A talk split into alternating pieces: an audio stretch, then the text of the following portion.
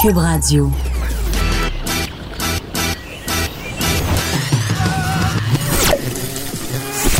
Pour elle, il n'y a jamais de mauvaise question. De 13 à 15. Les effronter. Avec Geneviève Peterson.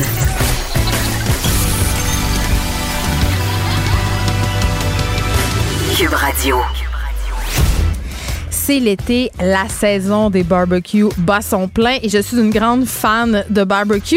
Et qui dit barbecue dit souvent euh, hamburger. Et là, euh, les fameuses boulettes Beyond Meat sont plus populaires que jamais, mais pas seulement les Beyond Meat, les substituts euh, de boulettes de viande végétarienne en général. C'est clair qu'on parle plus de celle-là parce qu'il y a une campagne de pub absolument incroyable. Mais sont-elles vraiment un choix santé, un choix écologique? Aussi, le régime FODMAP a de plus en plus la cote, mais c'est quoi exactement FODMAP? J'en parle avec Isabelle Huot un peu plus tard. On se parle de Marc Cassivi aussi aujourd'hui. Marc, euh, notre bon Marc, euh, que j'aime beaucoup, qui a jeté un pavé dans la mort hier avec sa chronique vitriolique sur le festival Juste pour ados dont on a parlé hier avec notre effronté Gabriel Jonca. Est-ce aussi superficiel et vide que le célèbre chroniqueur le prétend? On va en jaser plus tard.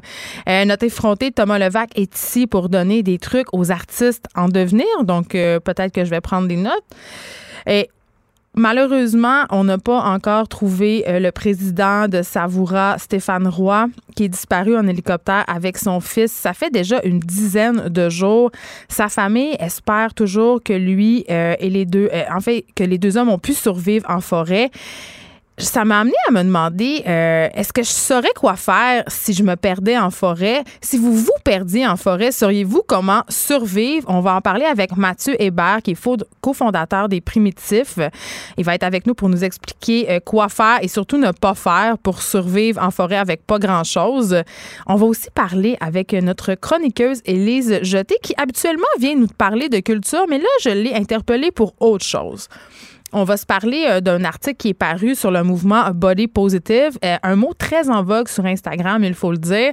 Mais est-ce que ce mouvement a été dénaturé de son, discours politique? On va se poser la question.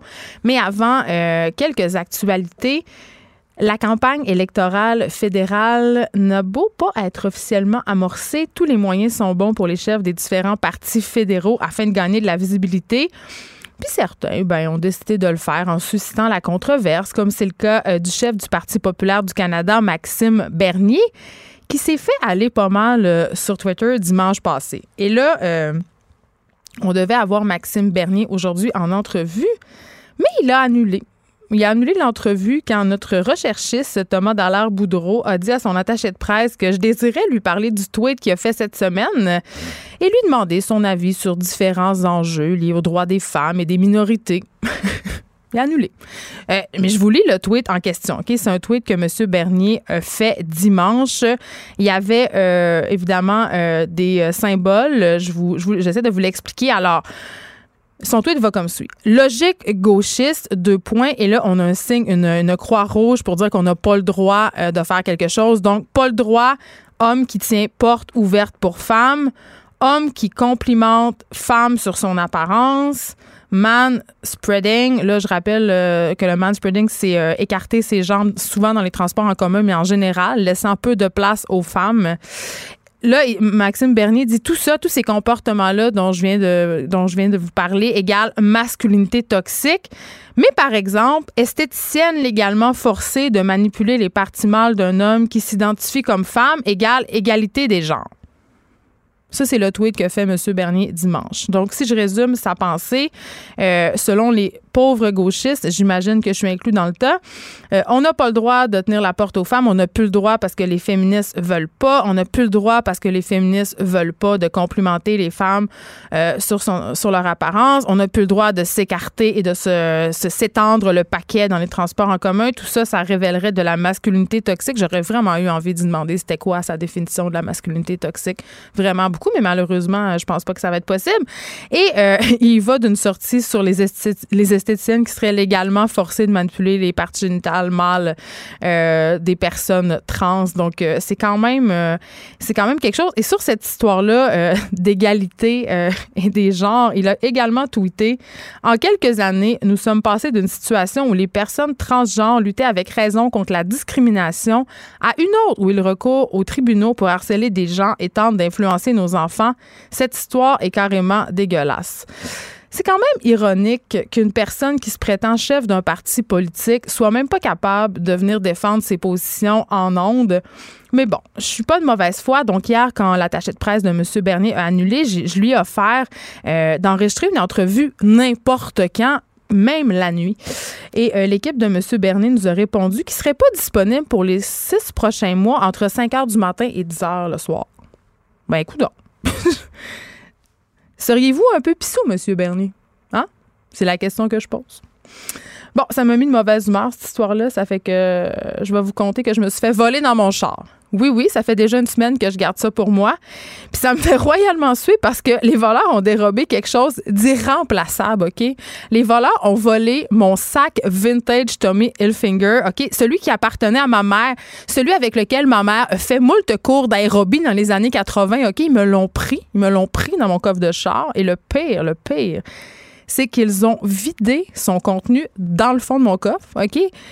Et, dans, mon sac, il y avait une paire d'écouteurs sans fil qui se détaille à environ 150 pièces.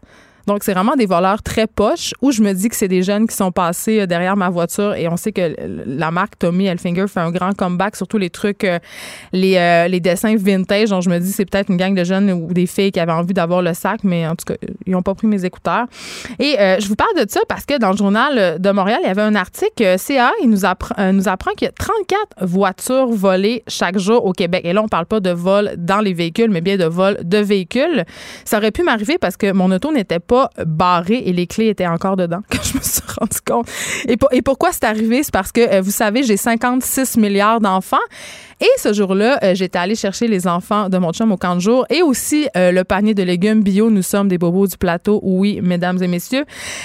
Donc, j'étais allée chercher tout ça. J'étais rentrée dans la maison avec les enfants, les sacs. Et j'ai juste oublié de, de, prendre mes clés. Et des fois, je laisse mon auto sur, sur parc qui roule la porte ouverte puis je sors. Donc, peut-être que j'ai j'ai besoin de vacances. Mais toujours est-il que ça a l'air beaucoup, 34 voitures volées au Québec chaque jour. Mais il faut savoir que le nombre de véhicules volés a diminué de 4% en 2018. Donc, c'est quand même une bonne nouvelle. Mais la raison pour laquelle CA est sorti, euh, c'était pour nous proposer des conseils pour prévenir et gérer le vol de voitures. Et là, je prends des notes parce que j'ai comme l'impression que ça pourrait m'arriver. la première étape, se faire voler dans son char. La deuxième étape, se faire voler son char. Donc, éviter de se garer dans un endroit isolé ou mal éclairé. Euh, mettre le bric à bras pour rendre plus difficile le remorquage du véhicule par les voleurs. Là, je savais même pas qu'il y avait des voleurs qui remorquaient les véhicules. Je trouve ça très, très séparant je trouve qu'il y a des voleurs qui sont vraiment très bien organisés. Euh, ranger les objets précieux dans le coffre arrière. Bon, évidemment, euh, moi, je le dis souvent à la blague, même si c'est pas une blague, j'ai une Kia Rondo, donc il n'y a pas vraiment de coffre, c'est une hatchback, donc on peut absolument voir tous mes trésors. Ça m'arrive souvent aussi d'oublier mon iPhone sur le siège avant du conducteur. C'est jamais une bonne idée. Et à parté, euh, les gens qui pensent euh, que ranger les objets électroniques euh, dans la boîte à gants ou dans le coffre, c'est une bonne, une bonne stratégie, mais sachez que certains voleurs ont des dispositifs pour les, les repérer dans le fond, ils se promènent dans votre quartier puis ils passent leur petite machine. Et ici, un iPhone, un iPod, un GPS. Moi, je me suis fait voler mon GPS comme ça l'année passée. Non, je me fais donc bien voler dans mon char. Euh, parce que la personne avait sans doute un dispositif. Il était, euh, il était bien euh, dans mon coffre à gants. et évidemment, bien verrouiller les portières du véhicule avant de s'en aller. Savez-vous qu'est-ce qu'ils font, les voleurs? C'est la police de mon quartier qui m'expliquait ça une fois, une des nombreuses fois, je me suis fait voler dans mon auto. C'est simplement, ils se promènent dans votre rue et euh, ils essaient chaque voiture. Donc, euh, ils essaient les portes. Et si c'est si débarré, euh, ils rentrent parce qu'évidemment, briser une fenêtre, ça fait du bruit et ouvrir une porte débarrée, ça fait pas de bruit. faire buriner les pièces clés de la voiture. ça aussi, c'est quand même une astuce cool si on veut sauver les sur les mensualités d'assurance. Si la voiture, les pièces sont burinées, il y a un petit rabais auprès de votre assureur. Et là, se procurer aussi, enfin, un antivol efficace comme un système de repérage ou un antidémarreurs. Moi, je suis mitigée par rapport à ça parce qu'on dirait que ça part tout le temps pour rien puis ça me gosse. Euh, il, ne se passe pas un jour sans que le système d'alarme de la voiture de quelqu'un dans la rue parte parce que quelqu'un est passé trop proche ou qu'il a plu trop fort.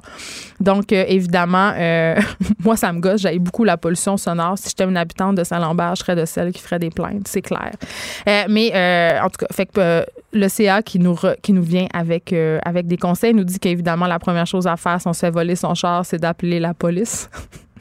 Logique, me direz-vous. Euh, puis contacter son assureur aussi.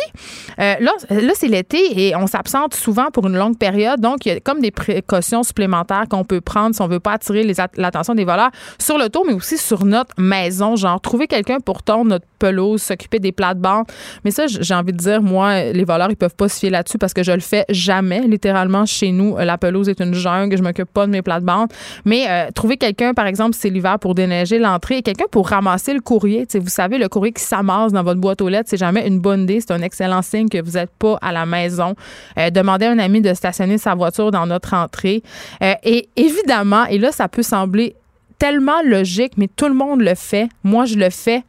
Arrêtez de dire sur Facebook puis sur Instagram que vous êtes en vacances.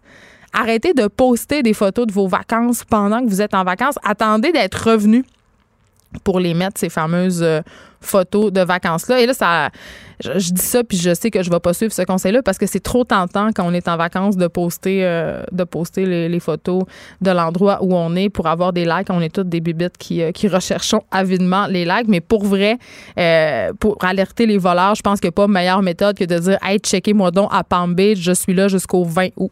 c'est comme. la moins bonne stratégie. Les policiers euh, ne cessent de nous le répéter à chaque année et pourtant, on n'écoute rien une nouvelle euh, pilule du lendemain. OK? Euh, il y a juste une sorte de pilule du lendemain. En fait, il y avait juste une sorte de pilule du lendemain qui était euh, disponible dans les pharmacies, qui était remboursée par l'assurance maladie du Québec. Et là, ben, ça sera plus le cas. Il y a un nouveau contraceptif oral qui est offert dans toutes les pharmacies de la province. Et là, la chose qui est vraiment, vraiment intéressante, c'est qu'il prévient la grossesse s'il est pris dans les cinq jours, donc 120 heures, suivant la relation sexuelle ou les relations sexuelles non protégées, ou encore, ça peut arriver si la personne oublie de prendre sa pilule contraceptive ou si le condom est brisé. Bref, si on n'est pas certaine euh, de sa contraception. Puis en comparaison, les autres comprimés qui étaient sur le marché, ben ceux-là, il fallait, c'était trois jours maximum. Et plus on attendait, plus l'efficacité de la pilule s'amenuisait. Donc, c'est quand même une excellente nouvelle. Et euh, un autre truc que je trouve vraiment cool avec cette nouvelle pilule du lendemain, et là, je, là, je veux juste le dire parce que je suis certaine a des gens qui vont dire, mais c'est pas un moyen de contraception. Non, non, on le sait. C'est pas un moyen de contraception, OK? Sauf que c'est un bon moyen pour justement pas aller euh, avoir recours à l'avortement. On sait que c'est jamais le fun. Donc, c'est une première étape. Donc, c'est une bonne nouvelle que ça soit disponible partout, que ça soit remboursé par la RAMQ. Et cette nouvelle pilule euh, du lendemain-là, elle s'appelle Ella.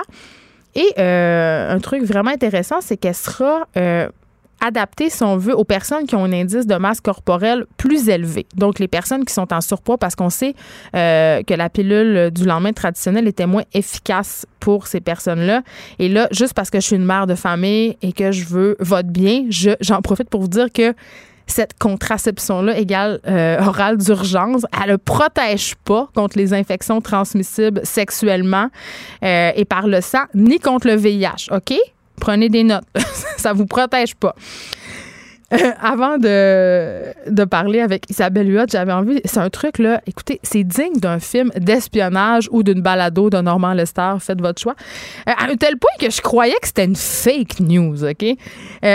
OK les cerveaux, c'est dans la presse que j'ai vu ça. le, titre de l'article, c'est Les cerveaux de diplomates américains en mission à Cuba ont été modifiés. Juste là, juste là, ils m'ont, OK? Clickbait de la mort, je veux savoir qu'est-ce qui s'est passé. Mais c'est une histoire vraie, cette affaire-là, OK? Euh, les cerveaux d'une quarantaine de diplomates américains qui ont été victimes de phénomènes mystérieux à Cuba, OK? Euh, mais là, c'est vrai, là. C'est des scientifiques qui ont analysé les cerveaux de ces diplomates-là qui ont été déployés et ramenés. En fait, c'est des gens qui ont été déployés entre 2016 euh, et 2018, principalement des gens qui avaient des postes à la Havane. Donc, ce sont des diplomates, des membres de leur famille. ils ont souffert de divers maux, incluant, mettons, des problèmes d'équilibre des vertiges, des problèmes de coordination, problèmes de mouvement avec leurs yeux, beaucoup d'anxiété, irritabilité et euh, ce qu'ils ont appelé, euh, ben, il y avait un peu de la misère à le définir, mais ils appelaient ça une espèce de brouillard cognitif. OK? Mais ce sont, il y a des scientifiques qui se sont penchés sur ces cas-là. Et euh, vraiment, après l'analyse de, des symptômes et de leur cerveau, ils, sont, ils en sont vraiment venus à la conclusion que le cerveau de ces personnes-là ont subi quelque chose qui a causé des changements. OK? Fait euh, la scientifique qui s'appelle euh, Rajini Verma dit c'est pas imaginaire, ça s'est produit dans, dans, leur cerveau, mais on comprend pas encore qu'est-ce qui s'est passé. Ils ont réussi à prouver que c'était pas dû à des antécédents médicaux. Donc, on se rappelle que les États-Unis ont rappelé la majorité de leur personnel diplomatique de la vente en 2017 mais quand même, c'est très, très, très mystérieux. Et là, euh, les chercheurs, quand même, euh, ont comparé les résultats euh, des diplomates à 48 personnes de groupe témoin et les différences sont quand même statistiquement significatives et concernent comme majoritairement la matière blanche du cerveau. le cervelet est la partie qui contrôle les mouvements. Et là, évidemment, tout le monde se tire un peu la balle Cuba-ni, mais quand même, on, on évoque qu'il pourrait s'agir d'énigmatiques attaques acoustiques ou micro-ondes. Et là, euh, c'est le bout le plus psychotronique, pardonnez-moi l'expression. Il y a deux biologistes qui se sont penchés justement sur ces fameuses attaques acoustiques et qui en sont venus à la conclusion que le bruit en question euh, correspond au champ d'accouplement du grillon à queue courte de, de Gear qui est présent dans les carrés. C'est ça là, je, le redis, là, si vous, vous venez nous attraper, je suis pas en train de vous décrire le dernier euh, James Bond, mais c'est quand même assez hallucinant. Il y a des diplomates canadiens aussi, hein, il faut le dire. Il y a 14 victimes euh, qui se relèvent des mêmes symptômes, entre guillemets. Euh, c'est clair, je dirais, on peut douter de l'indépendance du groupe de chercheurs quand on sait que les relations entre Cuba et les États-Unis sont plus que tendues. Je rappelle la balado de Norman Lester ici. Allez écouter ça, vous allez tout comprendre. mais il me semble, je sais pas, si j'étais scénariste du prochain James Bond, là, je me servirais de cette histoire-là comme inspiration. Je dis ça.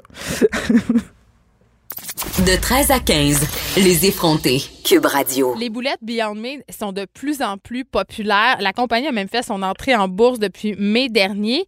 Mais quand même, c'est peut-être pas un choix aussi bon, aussi sain qu'on essaie de nous le faire croire. Pour en, en discuter, j'ai au bout du fil Isabelle Huot, docteur en nutrition. Bonjour Isabelle. Hey, bon, bonjour Geneviève, j'ai justement le tableau sous les yeux de 50 boulettes VG que je suis en train d'analyser justement pour un article du journal. Oui, c'est ça, parce que là, tu en testes 56 et euh, moi, je sais pas, euh, je pense que je suis, la, je suis comme la plupart des gens qui nous écoutent. Euh, quand je mhm. choisis de préparer un burger avec une boulette végétarienne, j'ai comme l'impression de faire un meilleur choix sur le plan nutritionnel et sur le plan écologique. Tu sais, d'être une meilleure personne quasiment, là. Mais est-ce que c'est vraiment le cas? Bien, du point de vue nutritionnel, pas vraiment. D'après ce que je vois là rapidement dans mon tableau, ben d'abord des listes d'ingrédients qui s'éternisent, j'aime pas ça du tout. Euh, on parle de plus en plus qu'il faut pas manger des aliments ultra transformés avec des additifs. Et là, bon, euh, protéines de poids à la base, c'est correct, mais on a quand même de l'huile de coco dans plusieurs des produits que je suis en train d'analyser. Et ça, c'est du gras hydrogéné? Oui, euh, pas hydrogéné, mais saturé. les gras saturés, c'est très controversé. Euh, donc, euh, ça peut élever le LDL, le mauvais cholestérol. On a, bon, évidemment, des fécules, toutes sortes d'additifs qu'on appelle des agents texturants. Parce que quand tu veux imiter quelque chose, tu veux avoir la même texture que la viande, la même couleur, ben, tu as besoin d'ajouter des agents texturants, des gommes de goire, des gommes de caroube, de la fécule. Ça prend aussi du colorant pour avoir le même aspect. Donc finalement, c'est pas euh, c'est plutôt transformé, je dirais. Puis ce qui me déçoit beaucoup, c'est la teneur en sodium. Euh, la plupart des galettes que je suis en train d'analyser, on a autour de 400 mg de sodium. Ça, c'est juste la galette.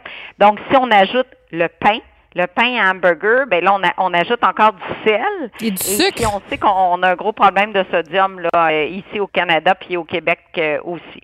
Donc, est-ce qu'on peut dire que ces boulettes-là, c'est de la malbouffe végé? Ben, je, dirais presque. C'est sûr que côté protéines, on a 20 grammes de protéines, ça c'est correct. On veut un 20 grammes de protéines pour un repas, donc ça, ça me va. Côté fer, ça va aussi. Euh, mais je dirais plutôt, est-ce que c'est de la malbouffe? C'est pas nécessairement un meilleur choix. C'est surtout ça. Donc, les, gens qui se disent, bon, ben là, je vais prendre le, Beyond Meat, puis il y, a, le Light Life, il y a le, le Veggie qui vient de sortir aussi en se disant, je fais un meilleur choix pour ma santé. Peut-être pas. Pour l'environnement, sûrement, mais pour la santé, est-ce que c'est vraiment un meilleur choix? Ben, pas nécessairement. pas nécessairement. J'ai hâte de sortir. C'est un article qui sera publié seulement le 19 août. Euh, j'ai hâte de voir quels sont réellement les meilleurs choix. Puis dans mes analyses, je regarde, oui, la valeur nutritive, donc on s'entend les protéines, le sodium, les gras saturés, l'apport en protéines, mais aussi et toujours la liste d'ingrédients. Je fais ça depuis 20 ans. Qu'est-ce qu'il y a dans le produit? Est-ce que ça ressemble à une galette qu'on ferait à la maison avec des légumineuses, avec des bons ingrédients, avec des épices, ou ça ressemble à un transformé et c'est souvent là où c'est plutôt choquant. Là. Ben euh, c'est ça parce que là je suis en train de me dire à la lueur de ce qu'on apprend puis bien entendu tu n'as pas tiré les conclusions encore de ton banc d'essai, il te reste encore des mm-hmm. choses à vérifier mais ça m'amène à, me demander s'il existe sur le marché des alternatives santé à, la boulette de viande. Donc on a vu que Beyond Meat il y a plein de produits, euh, il y a une longue liste de produits les autres que tu as testés aussi mais est-ce qu'il y en a des boulettes qui sont moins pires qui sont en vente dans le commerce? Ben, je dirais les pionniers, c'est sans doute la cuisine Yves. Là. Yves Veggie, eux, on les voit depuis euh, plus de 20 ans sur le marché. Euh, un petit peu moins salé, mais toujours dans les 300 mg de sodium là, pour, euh, pour les galettes. Euh, mais il y en a qui sortent du lot. Euh, j'en vois quelques-unes, mais j'avoue que j'ai fait du repérage chez Avril aussi, chez Donc pas uniquement dans les grandes chaînes.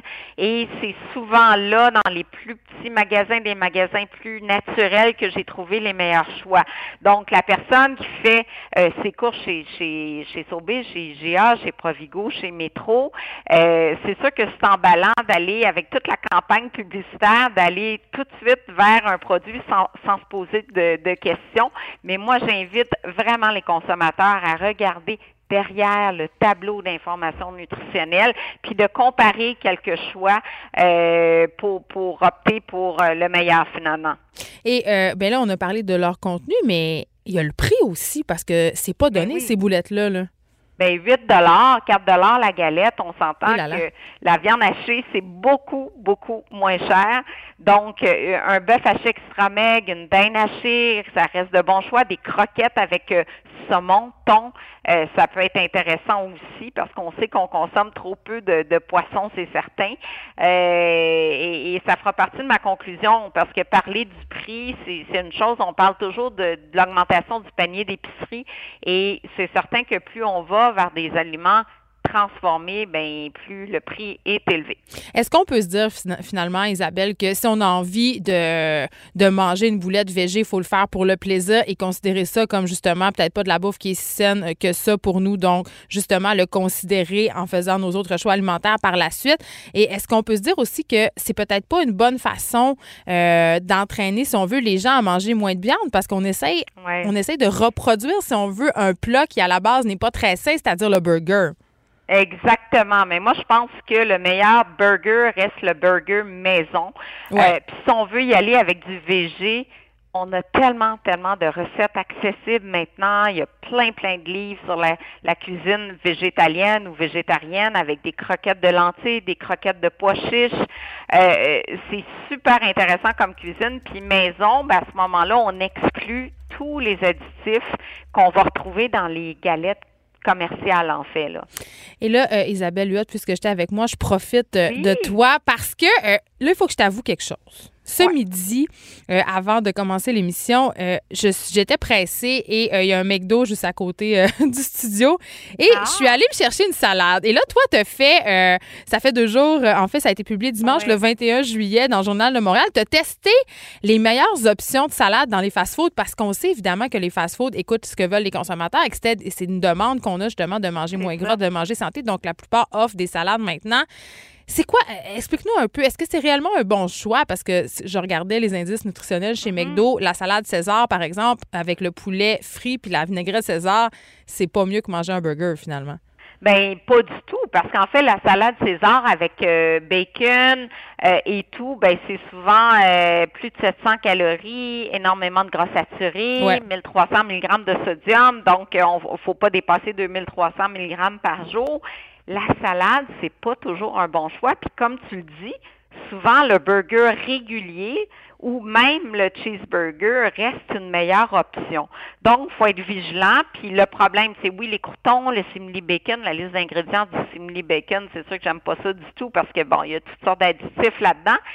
La vinaigrette, la quantité de vinaigrette aussi. La meilleure des vinaigrettes, c'est sûr, il y a la légère, mais la meilleure vinaigrette, c'est la plus simple. Hein? Huile, vinaigre, c'est toujours la base. Mais elle n'est pas disponible dans toutes les succursales euh, de McDonald's, cette vinaigrette-là. C'est ça qui est, qui est dommage. C'est justement, parce que euh, c'est sûr qu'on exclut la César dans, le banc d'essai cette semaine chez McDo.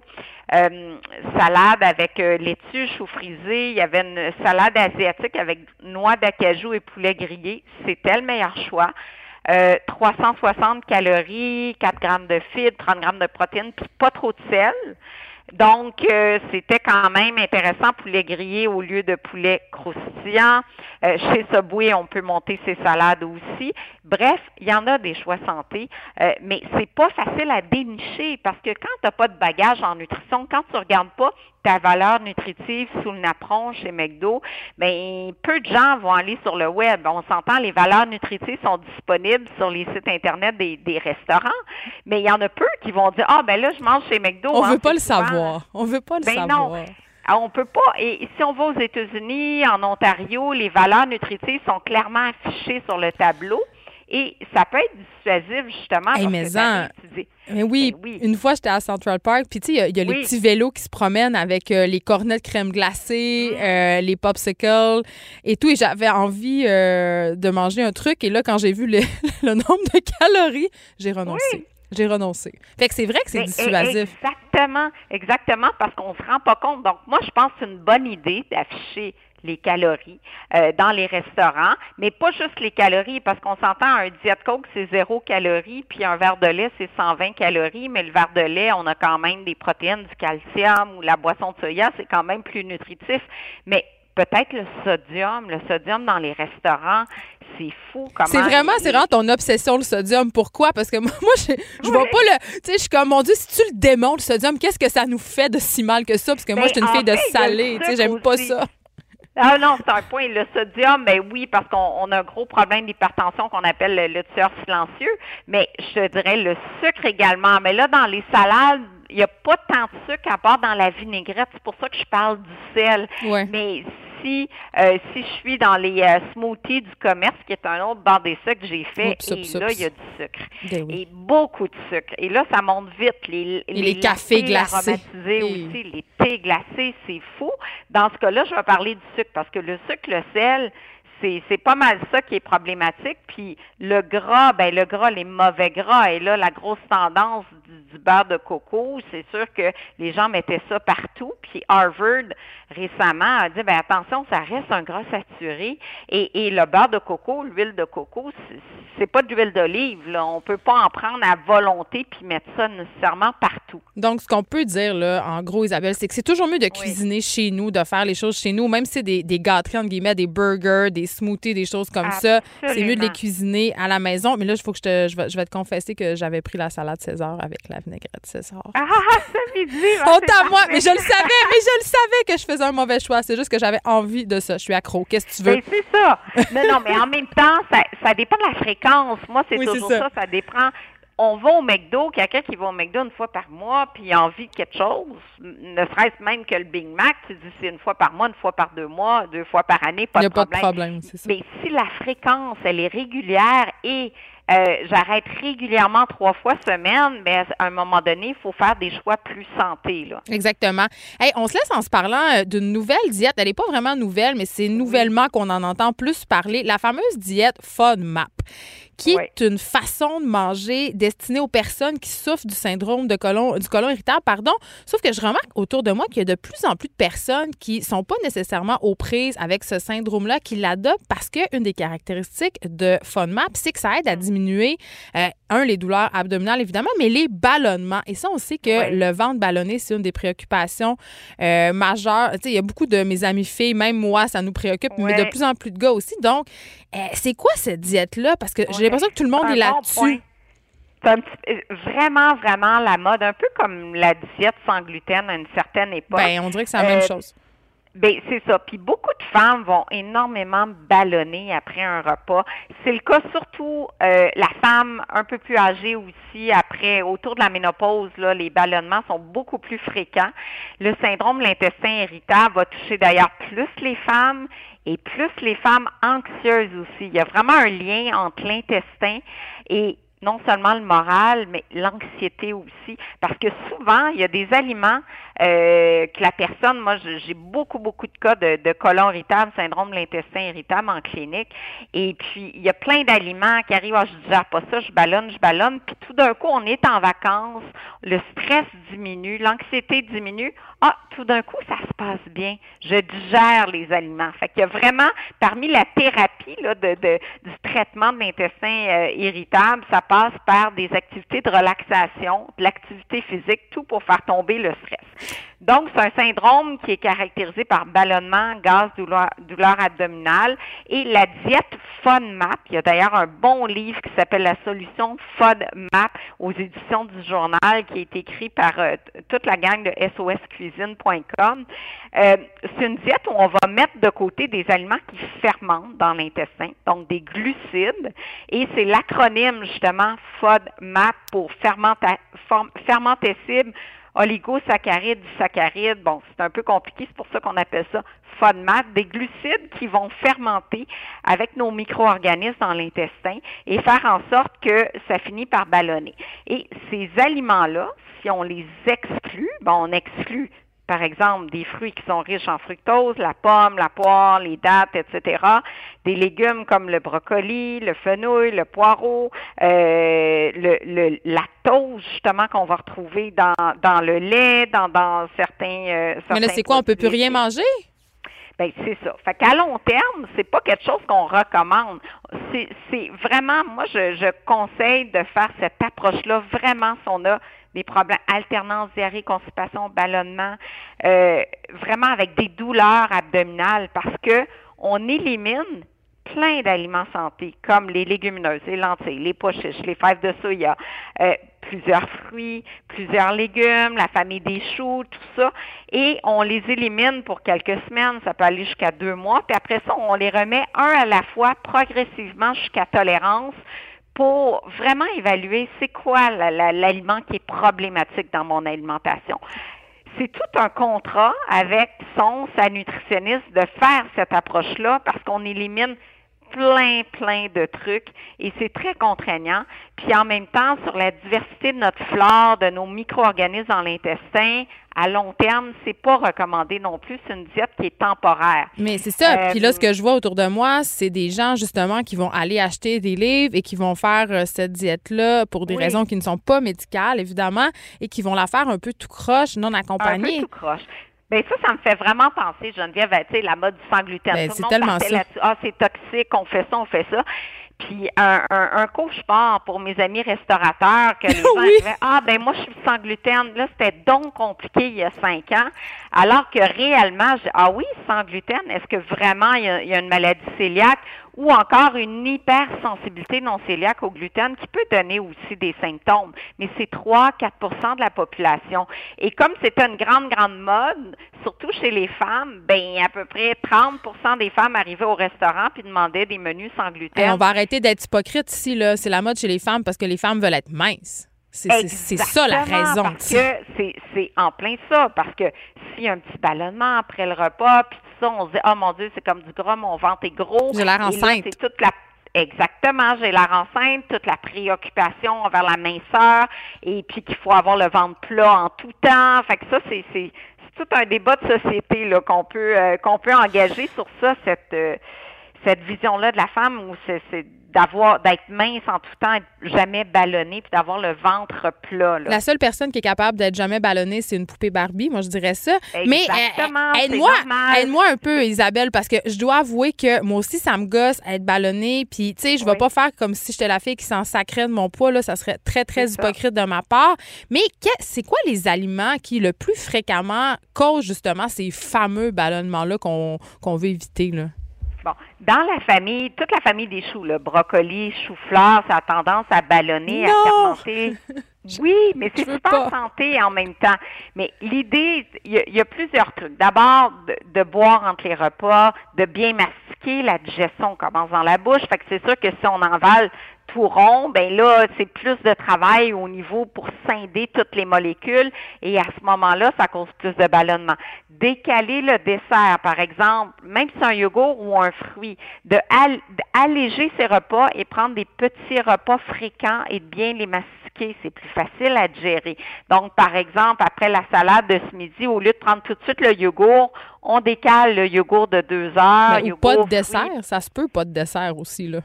Ben oui, pas de dessert et ça devient une collation euh, après. Donc, manger aux trois heures, fréquemment, des petits repas légers, boire entre les repas plutôt qu'au repas, euh, ça peut quand même faire une différence au niveau de la digestion des aliments.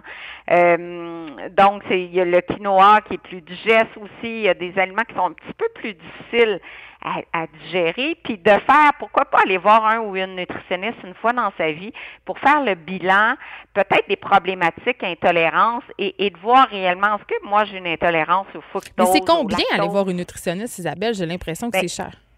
Bien, c'est ça. La première rencontre, c'est 100 dollars, mais la bonne nouvelle, par exemple, nous, on offre des consultations virtuelles partout au Québec en collaboration avec Énergie Cardio pour 39,95 Bref, pour 40 on parle à une experte en nutrition. C'est pas pire quand même. Euh, et je pense que pour 40 là, on a le temps euh, de faire le tour justement des, des, des intolérances. C'est vraiment accessible. C'est on, on, émet des reçus pour fin d'assurance aussi. Honnêtement, 40 dollars pour voir un expert poser toutes nos questions et surtout personnaliser l'approche parce qu'on est dans une ère où les gens vont s'informer sur Internet. Oui, c'est ça. On a, on a, beaucoup d'informations contradictoires. Puis je pense que ça nous nuit. Fait que justement, une rencontre avec un professionnel, ça peut euh, nous aider à faire le point sur toutes ces questions qu'on a euh, par rapport à, l'alimentation. C'est déjà fini, Isabelle. Bon, ça va trop vite à chaque Je le sais, il faut que tu reviennes. Mais on va, on va regarder euh, le 23 août dans le Journal de Montréal tes conclusions sur les boulettes qui sont les boulettes substitutives à la viande. Puis pendant ce temps-là, on va continuer à te lire parce que, évidemment, euh, tu as tout le temps des sujets euh, qui sont particulièrement pertinents au niveau de l'alimentation. Ça change tout le temps. Hein. fait que vraiment. Là... La science évolue. Exactement. c'est ça. Même moi, j'en découvre chaque semaine. Là. Alors, j'adore ça. Merci euh, d'avoir été avec nous. On s'arrête un instant. Geneviève Peterson, la seule effrontée qui sait se faire aimer. Jusqu'à 15, vous écoutez Les effrontés. Et pedaille, pedaille, pedaille. Après la célèbre chronique de Patrick Lagacé sur les milléniaux, voilà que Marc Cassivi, il va aussi de son Millennial Gate, ou plutôt de son Influenceur Gate.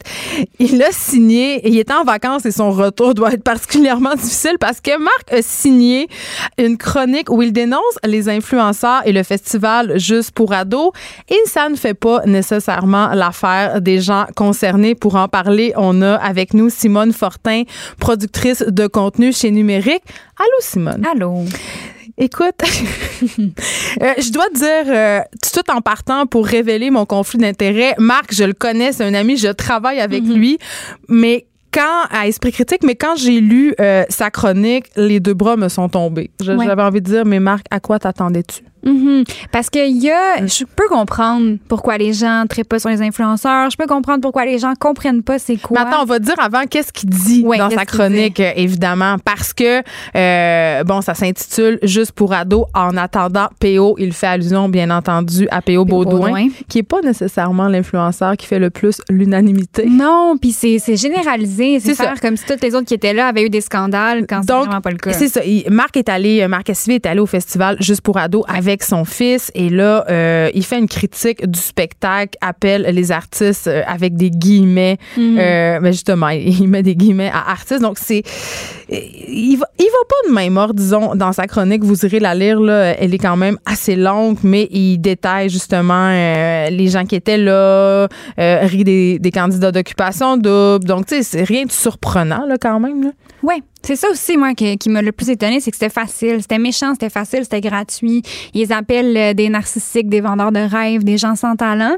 Puis moi, c'est ça qui m'a un peu, un peu choqué, c'est d'y aller sans talent. Je trouve ça vraiment c'est vraiment généralisé. Là. Les, les influenceurs, bon, c'est sûr qu'il y en a qui, euh, bon, des anciens candidats d'occupation double, ben, c'est des gens qui, après ça, ont peut-être fait autre chose, qui ont peut-être des émissions, qui sont peut-être animateurs télé. Il y en a qui font la tournée des bars, OK. Mais c'est ça, Simone Fortin, parce que là, il faut, il faut quand même expliquer aux gens. euh, quand on dit un influenceur, OK, euh, on pense tout de suite à une personne qui a un très grand nombre de followers sur les médias sociaux. Mais toi et moi, quand on dit influenceur, on fait allusion à ces personnes qui gagnent leur vie grâce aux médias sociaux et qui en font un métier. Et oui, comme tu dis, des candidats d'occupation double à cause de la télé-réalité peuvent se ramasser avec un grand nombre de followers. Mais euh, il faut quand même les distinguer de ceux qui en font un vrai métier, c'est-à-dire qui font du montage vidéo, euh, qui se monétisent et dont c'est un, et dont c'est le vrai travail. Ouais, parce que c'est ça qui arrive. C'est quand tu es influenceur, entre guillemets, au, euh, au Québec, là, que tu sois YouTuber ou que ta plateforme, ça soit Instagram, c'est vraiment difficile d'en vivre. C'est vraiment tough parce que sur YouTube, par exemple, tu fais de l'argent avec les vues, puis ça prend énormément, ça prend plusieurs millions de vues sur une vidéo pour faire environ 1000 dollars. Fait que même t'as beau en faire à tous les jours des vidéos, tu peux pas vivre de ça. Fait que c'est sûr que vient avec ça de devoir faire des contrats un peu moins glamour, là, des, des pubs. Never forget le gâteau euh, sur gelée McCain. Ben, exactement. Ou, les balais Swiffer, des trucs comme ça. Ouais. C'est sûr que pour quelqu'un de l'extérieur, qui connaît pas, euh, mettons, euh, je sais pas, là, une, une influenceuse X, qui arrive sur sa page Instagram puis qui voit des photos en bikini puis des pubs de bouffe, ça peut avoir l'air complètement insipide, mais cette personne-là, à the end of the day, elle essaie juste de, de vivre de son métier qui est de créer du contenu. Mais c'est quoi ce métier-là? Parce que c'est ça, Mhm. là, la pensée euh, générale, le préjugé qu'on a, parce que je crois que c'en est un, c'est euh, que beaucoup de ces personnes-là font pas grand-chose sauf se montrer là derrière sur les Mhm. médias sociaux. Ben ça, mettons, là, se montrer le derrière, on pense tout de suite, par exemple, à Elisabeth Rioux, qui est l'influenceuse la plus... Y a le euh, derrière le plus lucratif du Québec en ce moment. Tout à C'est fait. incroyable ce qu'elle fait. moi, je l'adore, Elisabeth Rioux, Ben, parce que elle a, elle a réalisé que les gens accrochaient beaucoup sur son corps, parce que, ben, là, tu fais site, elle a un très, très beau corps. Elle a un corps de rêve. Elle a un corps de rêve. Puis elle s'est dit, OK, ben je vais vendre des maillots. Elle fait que là, elle vend des bikinis, elle vend des sous-vêtements. Elle fait probablement beaucoup d'argent, mais elle a une business, une femme d'affaires. Elle a pas juste décidé de faire euh, des, des pubs de yogourt puis de pizza en, en mettant, en montrant ses fesses. Elle a carrément parti une business. Puis il y en a plein d'autres que c'est ça aussi. Il y en a plein d'autres que leur chaîne YouTube à la base, c'était, ben, comme Marc, Marc Cassivi mentionne, euh, les trucs beauté. Ben, il y en a plein qui ont commencé comme ça en faisant des trucs de maquillage. Mais je pense que c'est ça que les gens aiment pas, euh, Simone, c'est de Mm. se dire que, euh, et là, euh, c'est pas nécessairement le reflet de ma pensée, mais c'est que ce sont des choses qui demeurent, somme toute, en surface, tu sais, la beauté, le corps, euh, l'alimentation. Il n'y a pas grand contenu, ce ne sont que des contenants. Ben en fait, moi je pense que de commencer en disant OK, moi sur ma chaîne, vous allez trouver des euh, trucs beauté par exemple. Après ça, ça ouvre la porte ben, à faire de l'argent en faisant des collabs, puis après ça tu peux parler de ce que tu veux. Il y en a beaucoup que c'est ça, par exemple Tu veux Gabriel dire qu'ils s'en servent comme un tremplin? Tout à fait. Comme un tremplin, comme un gateway pour après ça passer leur véritable message. Parce qu'il reste que pour pouvoir faire deux, trois vidéos par semaine, il faut que tu quittes tous tes emplois puis que tu fasses juste ça. Parce qu'il y en a plein que pendant longtemps, au début, mettons la première année, là, parce que moi, j'ai j'ai- j'ai déjà, j'ai passé un an à faire juste des vidéos sur YouTube, puis je connais des gens qui aussi qui vivent de ça. Parce que tu voulais euh, devenir influenceur? Non, je voulais vraiment pas devenir influenceur. Je voulais, euh, je voulais partager mes trucs beauté parce que je suis aussi maquilleuse, pas de formation, juste pour le plaisir. J'ai appris sur YouTube. Puis ça, j'étais comme, ah, je vais redonner au suivant un peu. Je vais partager mes trucs sur ma chaîne. Puis pour moi, c'est dès que c'est devenu mon travail que j'ai voulu arrêter parce que j'aimais plus ça. Mais il y en a que c'est le but. C'est le but ultime, c'est que ça devienne leur travail. Fait qu'ils font ça d'a- d'acharnement pendant un an, la nuit puis les week-ends, en ayant un job. Puis éventuellement, quand ils commencent à avoir assez d'abonnés, ben ils vont tout laisser pour pouvoir faire juste ça. Mais une fois que tu as une coupe de contrat, payant. Mais après ça, tu as l'opportunité de parler de ce que tu veux. Il y a Noémie Lacerte qui en avait très long à dire euh, à propos de l'article de Marc Cassivi. Et euh, je dois dire que j'ai pas trouvé sa sortie des plus heureuses parce que euh, elle a en quelque sorte prouvé ou en, pas prouvé, mais a, donné de l'eau au moulin, si on veut, parce que elle envoie carrément chier le chroniqueur. Euh, c'est pas très bien écrit. Donc, elle a un peu fait la démonstration euh, que ces personnes-là manquent d'éducation et sont pas capables de répondre à une critique. Mais moi, ce que j'ai aimé de son message, je pense qu'elle a peut-être un peu réagi sur le coup de l'émotion. Oui, ça avait l'air très émotive. Oui, c'était la première à réagir d'ailleurs. Mais euh, ce que j'ai le plus aimé, puis ce, qui ressort, puis elle a complètement raison, c'est que ben, Marc Cassivi généralise les influenceurs, ils mettent tout dans le même bateau, mettons, dans, sous la, tutelle de, mettons, P.O. Baudouin. Mais elle a dit, tu sais, là-dedans, tu as des gens qui sont des activistes pour la communauté LGBT, pour, euh, pour les femmes. Gabrielle Marion, Gabrielle Marion, qui est trans, qu'on a reçu ici. Tout à fait. Jess Nadeau, qui est activiste pour le véganisme, pour les droits des animaux, pour le Une ancienne d'OD. Une ancienne d'OD. Ça se peut être à OD avoir du contenu, donc. Tout à fait. Oui, elle, elle a vraiment, ben, elle, elle, dit aussi, là, elle voulait aller à OD pour après ça avoir une plateforme pour partager ses messages. Fait peu importe comment tu arrives à, ton, à ton but, mais elle, c'est ça, elle est arrivée. Puis, tu sais, c'est aussi, quand tu regardes les influenceurs, mais ils sont pas tous pareils. Il y en a, il y en a de différents, euh, différentes couleurs et différentes sexualités. Ben, comme dans les médias. Comme dans les médias. Euh, il y a des marques Cassivi et il y a aussi euh, des gens qui font des sujets plus légers. Donc, mais est-ce que est-ce que tu as l'impression on a beaucoup traité évidemment marque de mononcle.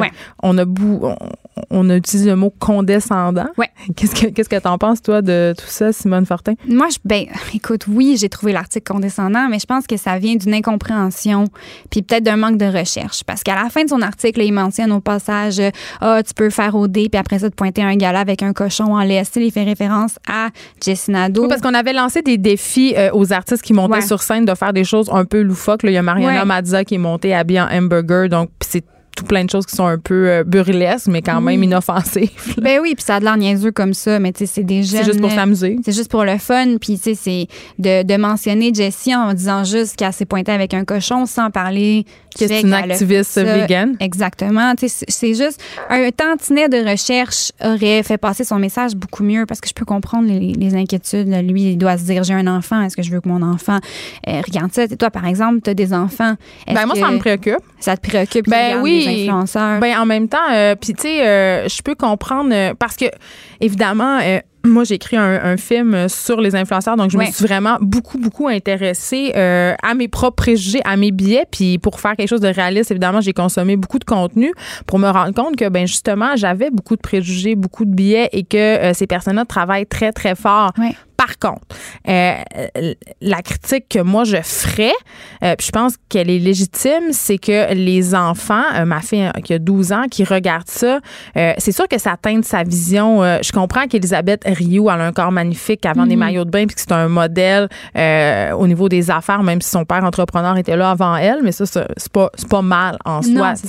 Mais quand même, ça modifie notre rapport au corps, à la réalité, au voyage, par exemple. On, on rend ça très accessible. Donc, j'ai l'impression ça prend quand même un accompagnement des parents. Puis c'est là où j'invite les gens à faire une réflexion, c'est-à-dire intéressez-vous à eux, ces influenceurs-là, puis regardez-les avec vos jeunes parce qu'il y en a qui sont le fun, il y en a qui sont moins le fun, mais laissez pas vos flots en avant tout ça, laissez à eux-mêmes parce que c'est comme, euh, moi je compare ça au magazine féminin. Moi j'ai grandi dans les années 90, Simone, et ma mère avait eu le le talk avec moi. c'est pas vrai. on regardait les photos retouchées de mannequins puis elle disait, mm. écoute, là, c'est la même affaire. C'est vraiment la même affaire. Mais le média a changé. Puis je pense que les gens, ils sont en train de se rendre compte aussi euh, du côté euh, ben, publicitaire de l'affaire. Oui. Puis on a tous besoin, euh, tu sais, dans les médias, on survit grâce à la pub aussi. Mm-hmm. Donc, tu sais, je trouve que c'est très paradoxal tout ça. Et, et j'adore Marc. Et s'il m'écoute, je t'adore Marc, mais j'ai trouvé quand même que c'était une réaction de vieux mon Oui, parce que c'est un, nouveau média. Comme tu dis, c'est un média, il faut qu'il vive avec de la pub, puis c'est juste trop récent pour qu'on puisse vraiment comprendre. Puis je suis d'accord que je pense que les parents doivent un peu euh, encadrer les enfants là-dedans, leur dire que c'est pas pas nécessairement réaliste voyager tout le temps, mais ça aussi, il y en a des créateurs de contenu, des influenceurs qui en parlent. Je pense mais de plus en plus là, on a vu euh, euh, la meilleure la meilleure Alexis, la meilleure amie hier de Noémie Desilets. En tout cas, je sais pas trop, elle montrait une photo d'elle en bikini. Ouais, Alanis Desilets. Alanis Elle montrait une photo d'elle en bikini où on peut voir qu'elle a un beau Puis là, j'ai envie de vous monter du vrai. Fait que ça aussi, c'est une tendance. On le voit de plus en Oui. plus. Je pense que même les influenceurs sont écœurés d'être pognés dans ce carcan-là quelque part. là. Exactement, parce qu'il y a aussi, tu sais, qu'on pense aux influenceurs, euh, en tant qu'humains, il y en a plein là, qui font des burn-out à 19 ans, puis qui, Ouais. que, que ça, que ça les trouble complètement de, de, de grandir dans l'œil public comme ça. Oui, d'abord à justifier, là, je veux dire, ils changent la couleur de cheveux. Puis... Mhm. Mais tu sais, en tout cas, je j'ai pas la, la science infuse, euh, puis loin de moi l'idée euh, de penser que je détiens la vérité, mais je pense quand même que c'est un phénomène relativement nouveau. Ouais. Donc, euh, on doit se questionner. Les gens, les gens de cette industrie-là, puisque c'en est une, doivent aussi se questionner. Puis mais je pense quand même qu'on commence à avoir un début euh, de prise de conscience sur Ouais. l'effet.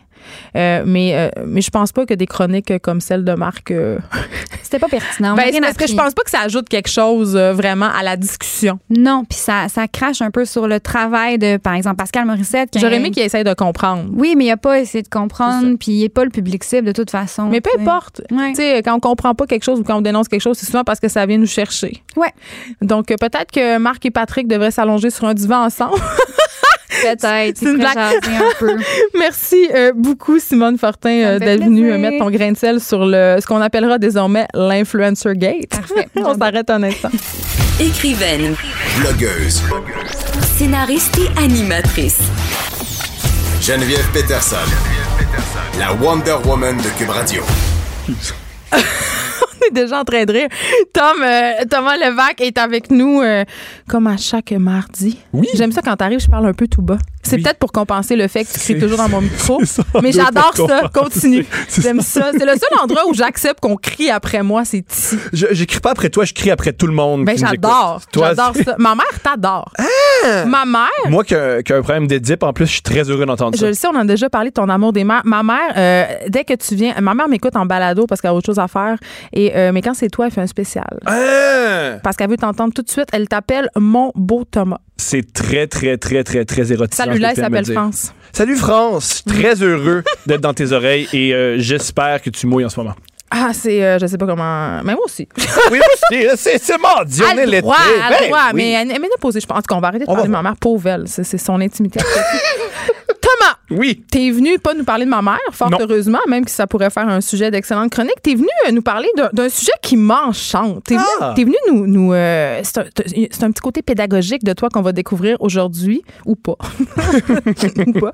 Euh, des trucs, tu veux nous donner des trucs aux artistes qui, qui veulent se lancer? Voilà, voilà, voilà, voilà. Parce Euh, qu'ils sont légion. Pardon? Ils sont légion. Ils sont nombreux. Ah, Hey, on excuse-moi, apprend des choses. On apprend des choses avec toi. Et ils sont beaucoup, ils sont très nombreux. Et euh, un truc que je vis beaucoup, vu que je, je fais beaucoup de podcasts et que tous les gens qui m'abordent puis me disent, hey, j'aime ce que tu fais, c'est toujours une manière, de, toujours une manière de me dire, je veux faire la même chose que tu fais. Comment je commence Alors, euh, je veux consacrer ma chronique à des petits trucs pour les artistes qui sont certains qui ont un talent. Mais tu commences comment? C'est quoi les, les trucs? Ben, Parce que j'avoue que ça a l'air pas mal inaccessible. Si tu m'avais dit euh, du lointain de mon Saguenay natal que je me ramasserais un jour ici ou à écrire des livres ou à écrire des films à Montréal, j'aurais ri. Ça semblait un autre, tu sais, comme complètement une bulle un- impossible. à mon avis, c'est au- c'est au- ça explique pourquoi il y a autant d'enfants artistes qui sont artistes parce que tu as accès au milieu.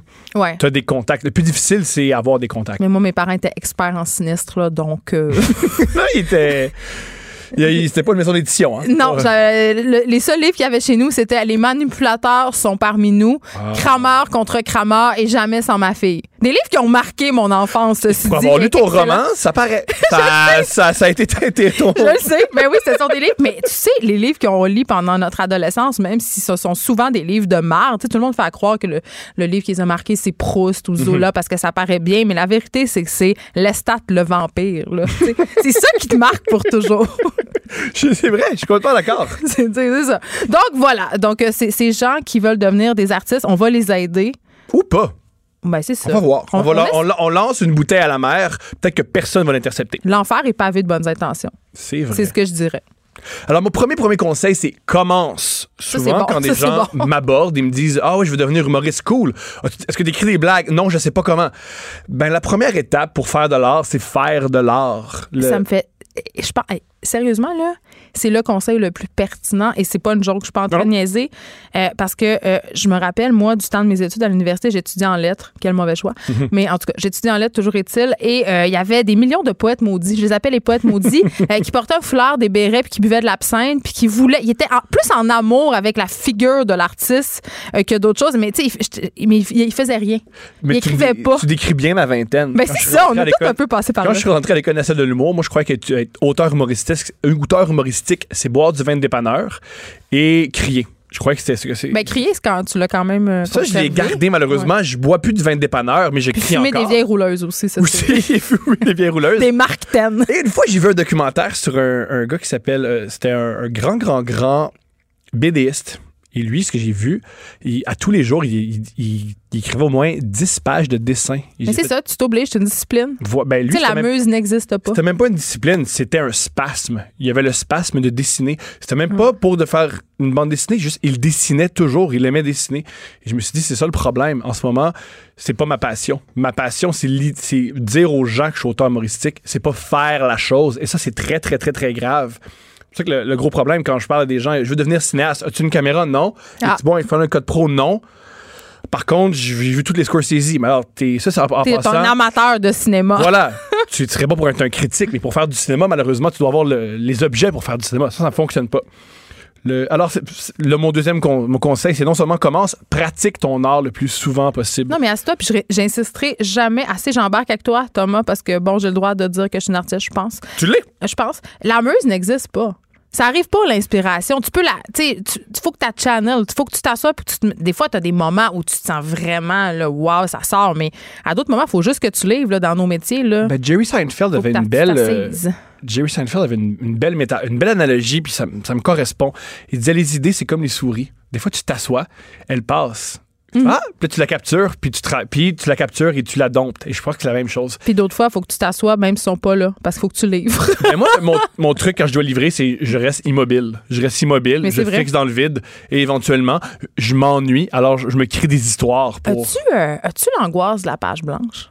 Euh, à une époque, je ça dépend des fois. Mais à une époque, je l'avais beaucoup. Mais mon nouveau, nouveau, nouveau, nouveau truc, c'est mon objectif. L'angoisse de la page blanche, à mon avis, c'est plus l'angoisse de performance.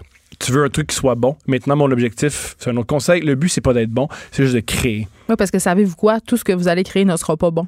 Et Moi, j'écris des créer- choses qui sont de la merde. Et des fois, tout ce que vous allez créer ne sera pas nul non plus. Ça. Des fois, il faut, faut juste le créer. Il y avait un super bon conseil euh, de Faulkner, je crois, qui est Kill your darlings. Ça veut dire des fois, les choses au- auxquelles tu es le plus attaché artistiquement, c'est pas nécessairement tes meilleures affaires. Ben oui, c'est tout à fait vrai.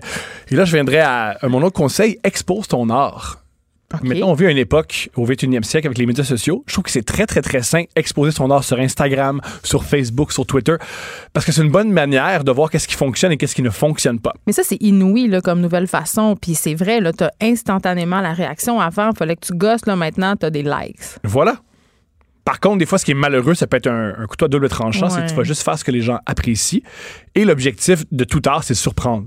Le but, Sortir de surprendre. sa zone de confort. Voilà, un truc des fois quand tu veux, ce que j'ai réalisé quand tu veux changer de médium, quand tu veux changer de style, les premières fois sur les médias sociaux, ils vont une résistance. Ils vont faire, ben moi je t'ai pas suivi pour ça. Le truc c'est de ne pas les lâcher, de recommencer, recommencer, recommencer, recommencer. Tout tard, si c'est bon, tu vas convaincre des gens. Mais au début, tu vas avoir une résistance. Les humoristes ne sont pas des acteurs, Thomas Levac. Ça dépend qui. Ça, c'est une résistance qu'on avait. Certains, il y a. des humoristes qui sont d'excellents acteurs. Ben oui, mais, hein. mais ça, je te dis, on a toujours des résistances quand on a, on a casté quelqu'un dans une boîte, puis Dieu sait qu'on est fort là-dessus, puis que la personne veut changer de boîte. On veut pas. Non. On veut pas, pas en tout. Mais il faut que tu dois dompter le public. Je crois que j'y crois beaucoup que tu dois recommencer. Parce que le public est pas, est pas con pantoute. Si tu lui donnes du bon stock, il aime ça. Sous-estime pas le public.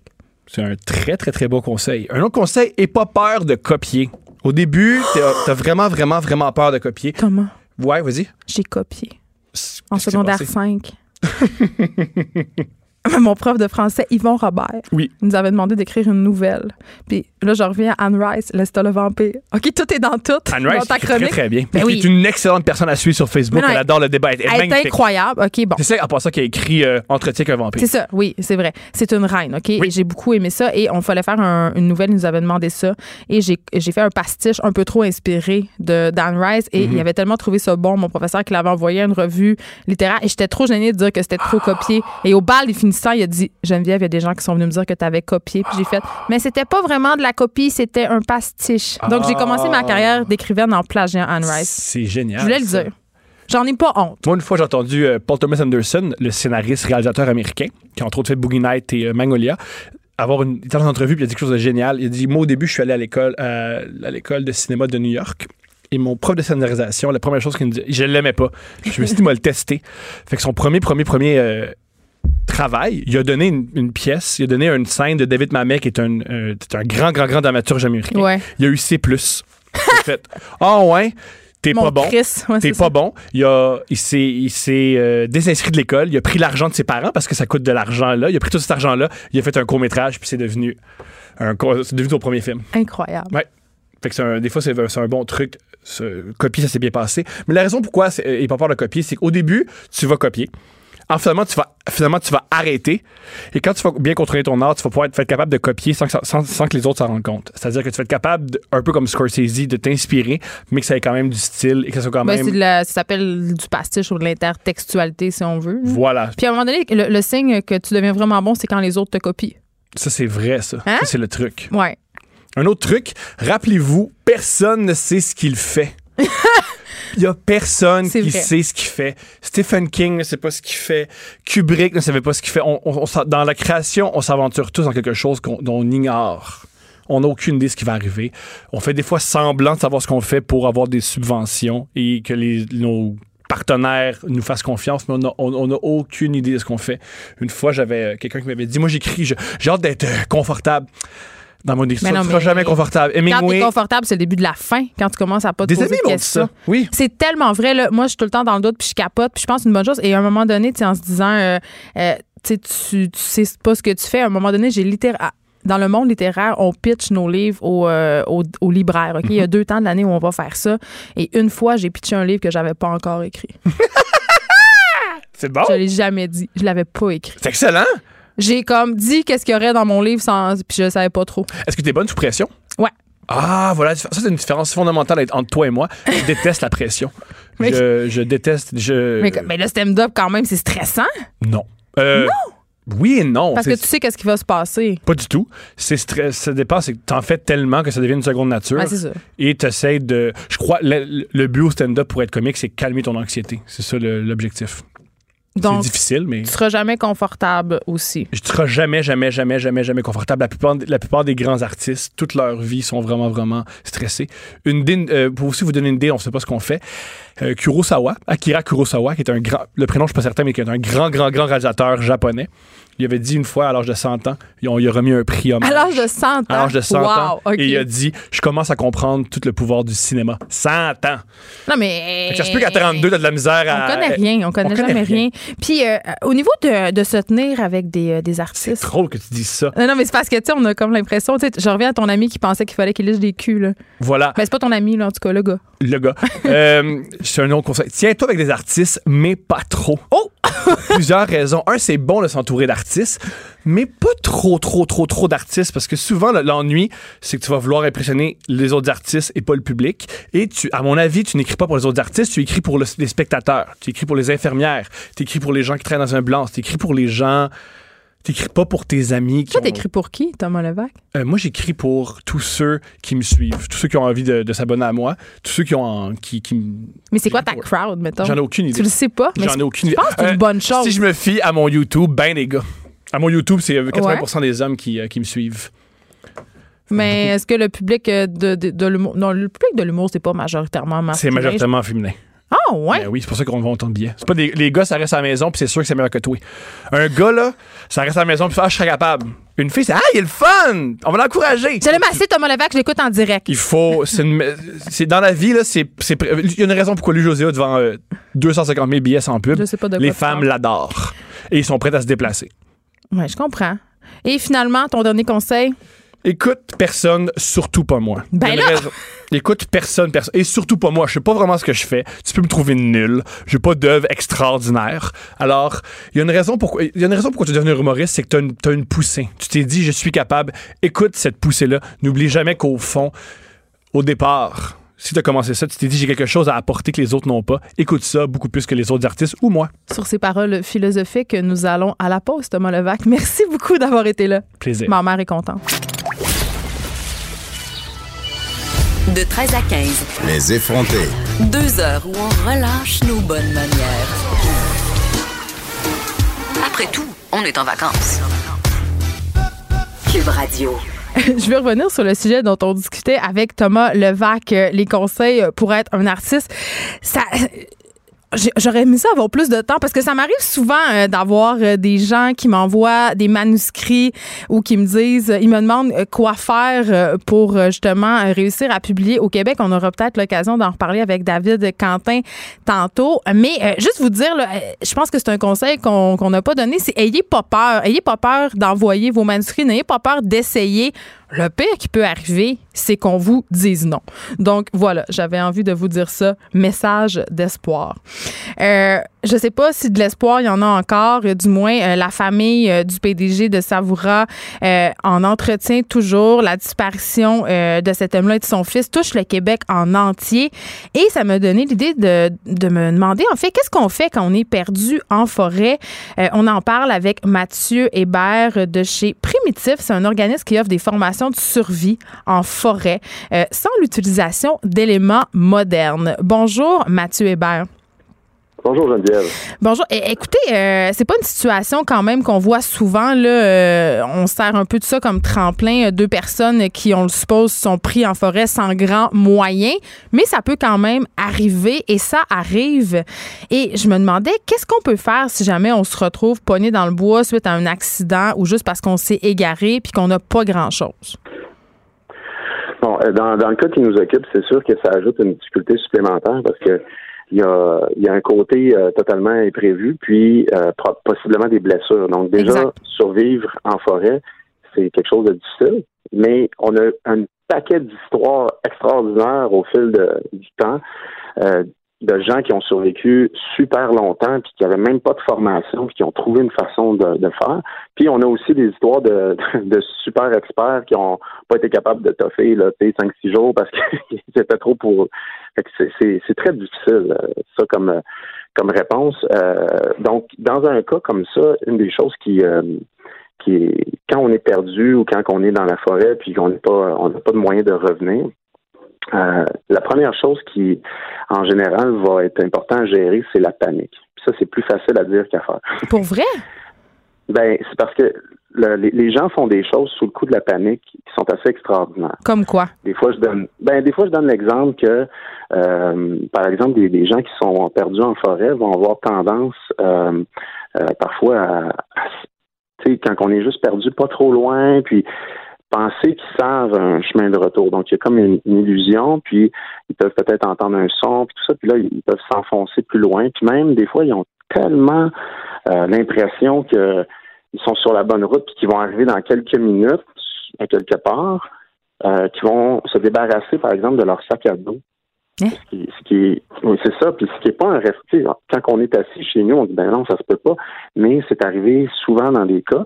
Puis euh, ils vont ils vont même des fois euh, enlever euh, des couches parce que là ils se mettent à avoir chaud, mais ils sont certains là que ce qu'ils entendent là-bas, par exemple, c'est un bruit d'autoroute ou bien que là c'est ah ben c'est le chemin du, du puis qu'ils se reconnaissent puis là finalement ils se ils se désorientent plus. Donc euh, puis il faut pas sous-estimer non plus notre instinct qui peut aller tout croche dans la panique ou dans la dans les extrêmes dans la soif extrême par exemple.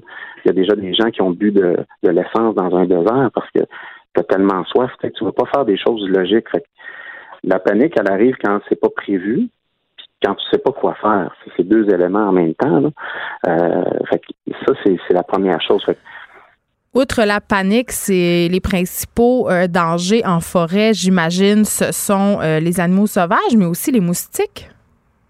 Non, ben en fait, pour, pour moi, c'est l'exposition aux éléments. Les moustiques, OK, pourraient rentrer là-dedans. Euh, dans le sens que euh, les, la pluie, euh, la neige, le soleil, dans une période de canicule, si quelqu'un n'a pas d'eau potable, ben là, il peut avoir excessivement soif, donc transpirer beaucoup. Puis peut-être que le, choix d'eau qu'il va faire va va peut-être l'hydrater un petit peu, mais aussi ça peut rendre malade une personne. Ça dépend parce qu'on n'a pas les anticorps euh, de nos ancêtres, puis on peut pas boire n'importe quelle eau non plus. Donc, il peut y avoir des erreurs qui se font là. Et donc, l'exposition aux éléments, c'est tant le vent, la pluie, la, chaleur, même si c'est l'été là. C'est ça. Puis que, peu importe on est où, l'exposition aux éléments va être va être dangereux. Euh, peu importe que ce soit l'hiver, l'été, les différents milieux. Euh, donc, si on regarde une personne qui n'a euh, pas d'abri ou qui n'a pas des bons vêtements, ben, il faut qu'elle maintienne sa température corporelle dans la bonne zone. Que ce soit trop chaud ou trop froid, là, il, commence à être en péril. Puis le problème avec l'hypothermie, corrige-moi si je me trompe, Mathieu, c'est qu'on s'en rend pas toujours compte.